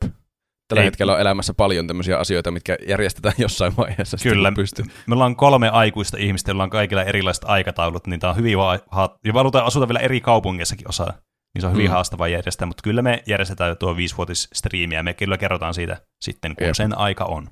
Kyllä se vielä tulee. Mutta ihan tässä niin kahden viikon sisällä se tuskin tulee, koska Juuso on tällä hetkellä reissussa, ja sitten kun Mm. Juuso on päässyt reissusta, niin minä lähden reissuun, ja sit, no ehkä sen jälkeen toivottavasti voi joskus lähiaikoina sen järjestää.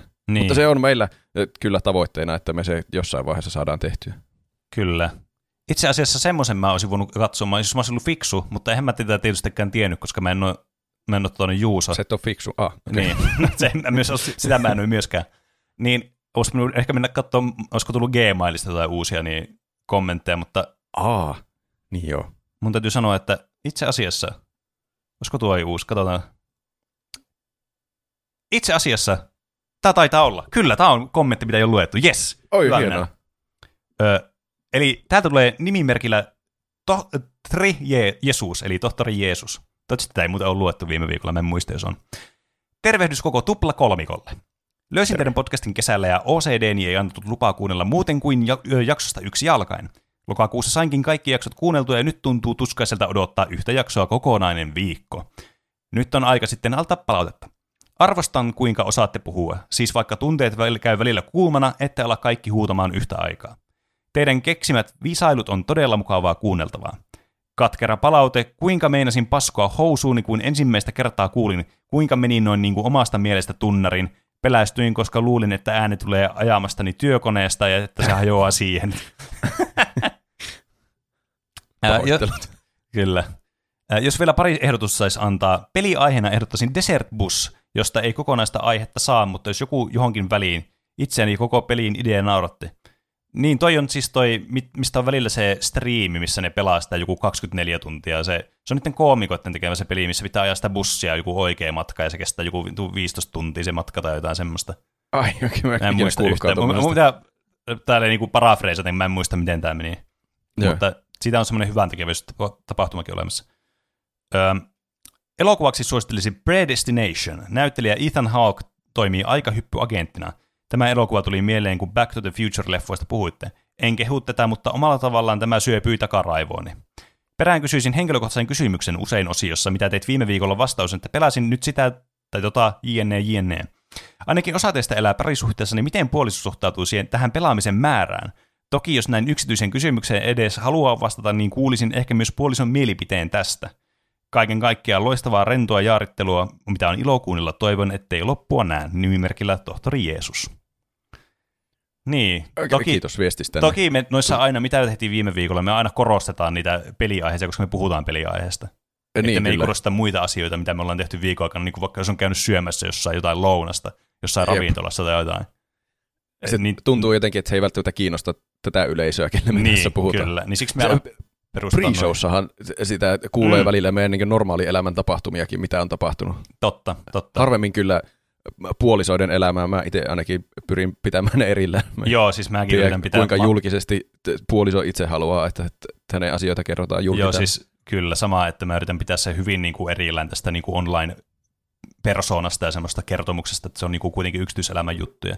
Mutta sen verran niin kuin ainakin itsellä niin oma parisuhdevalinta on myös kovasti ollut siihen, että on niin kuin samanlaiset kiinnostuksen kohteet, tykkää vaikka peleistä esimerkiksi. Niin on semmoinen tärkeä asia, että sitten niitä tulee pelattua, koska se on vain semmoista tekemistä, mitä tulee tehtyä. Mm. Et toivottavasti tuo vastasi jollakin tavalla tohtori Jeesus kysymykseen. Joo. Ei ole meilläkään tullut suurempia ongelmia vielä pelaamisen määrästä. Ei ole. Hei, haluaisitko tarkistaa nyt seuraavaksi, miten, eikö miten, tämä, mitä Juuso aina sanoo sitten? Niin, meitä voi tukea Patreonissa. No, meitä voi tukea Patreonissa, niin se sanoi. Joo, Miten, mä, miten mulla oli noin vaikeuksia löytää tuota sanaa? Se alkoi kyllä jotenkin kovalla itseluottamuksella, että haluaisitko tarkistaa, mutta se ei ollut ollenkaan se, miten Juuso ikinä sanoo sen. Musta Mutta että mä haluaisin aloin- tarkistaa. Musta, nyt mä itse asiassa tiedä, mä luin jotain sähköpostia, missä lukee, että tarkista saamasi maksun tiedot, luki tuossa, niin sen takia se tuli sieltä. Okei. Olisi hyvä, jos et sanonut vaan sen suoraan. Miten se. Juuso aina sanoo? Tarkista Jep. saamasi maksutiedot. Okei, meillä, meitä voi tukea Patreonissa todellakin.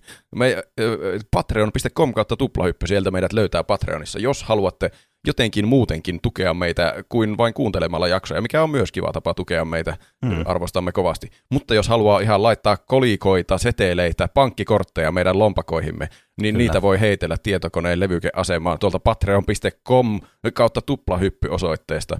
Kyllä. Siellä voit liittyä iloiseen tukijajoukkoon ja olla virallinen tuplahyppääjä.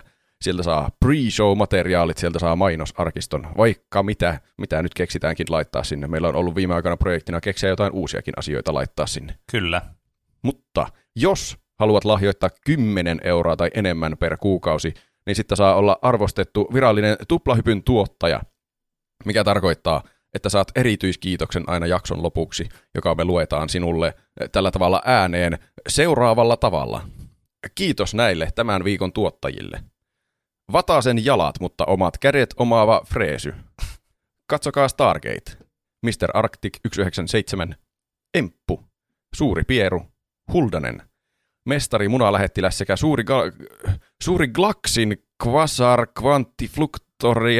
Fluktoiderien spektrografia kvantti kvantifikaattoriklubin johtaja Mr. Ukko. Tuohon varmasti upotettu tahallisia typoja, että nekin sanat, mitkä luulee lukevansa oikein, niin sitten Mm. mm. nekin on väärin luettu. Todennäköisesti. Saimaan Norppa, Kas, 6V Kusimuna, Helena, Nahka Sikari, Enemi Maaria, Styrre, Moussi, Tumppitsone, Larso, Massiivinen Pökäle, Keetor, Petri Hoskonen. Oh, tämä on uusi nimi. Tervetuloa. Emi Barbie, Peruna Kiisseli, Siellä. Jafar, Dyrenair, Whisky ja Piipari. Paljon kiitoksia Paljon kaikille. kiitoksia. Niin. Mit, mitä Tosiaan, sitten sanotaan? Sitten, sanotaan, sitten Juuso yleensä aina sanoo, että meitä voi tukea myös Niin ilman sanookin. rahallista kompensaatiota. Meille voi laittaa arvosteluja muun muassa ä, iTunesissa, voi laittaa viiden tähden arvosteluja, ja niitä sitten välillä luetaan sieltä, jos tulee viiden tähden arvostelua, mutta jos ei ole viiden tähden arvostelu, niin ei lueta. Kyllä. Ähm, meitä voi tukea kertomalla kavereille, kertokaa kavereille, sanokaa, että kuunnelkaa tätä podcastia tai muuten. Ää, Joo, se on, se on paras tapa tukea, mainostaa jokaisessa paikassa Kyllä. Podcastia. Jep. Ää, mitä muuta sitten voi sanoa? Sitten voi sanoa, voi Kau- kauppa. Se, Ai niin, kauppa. Sen Juuso sanoo myös aina. Kyllä, Ö, totta. Tuplahyppy.fi kautta kauppa. Sieltä voi tilata meidän hienoja tuotteita, jos tekee mieli tilata hienoja tuotteita. Niin, jos haluaa. Haluaa, haluaa osoittaa rakkautensa tuplahyppyä kohtaan sillä tavalla. Kyllä. Ähm, ni, niin, oliko Mitä siinä muuta kaikki? se on sanonut sitten? Laittakaa Juuso sanoo meille, jos me unohdettiin sanoa jotakin. Niin, jotain arvosteluja voi antaa jossain viittä tähteä tai kymmentä, jos on maksimi. Juuso voi laittaa, miten meni noin omasta Niin. mielestä osioon sitten kommenttia, että miten meni tämä Ah, loppupiikki. mutta tuolla nyt se musiikki soi jo tuossa. Oh my god. Tämähän tarkoittaa, että meidän täytyy lopettaa tämä jakso ja nähdä sitten ensi viikolla uusia Näin meidän täytyy tehdä. Näin me nähdään. Näin me nähdään taas ensi viikolla. Kiitoksia kaikille kuuntelijoille. Kiitos. Moi moi!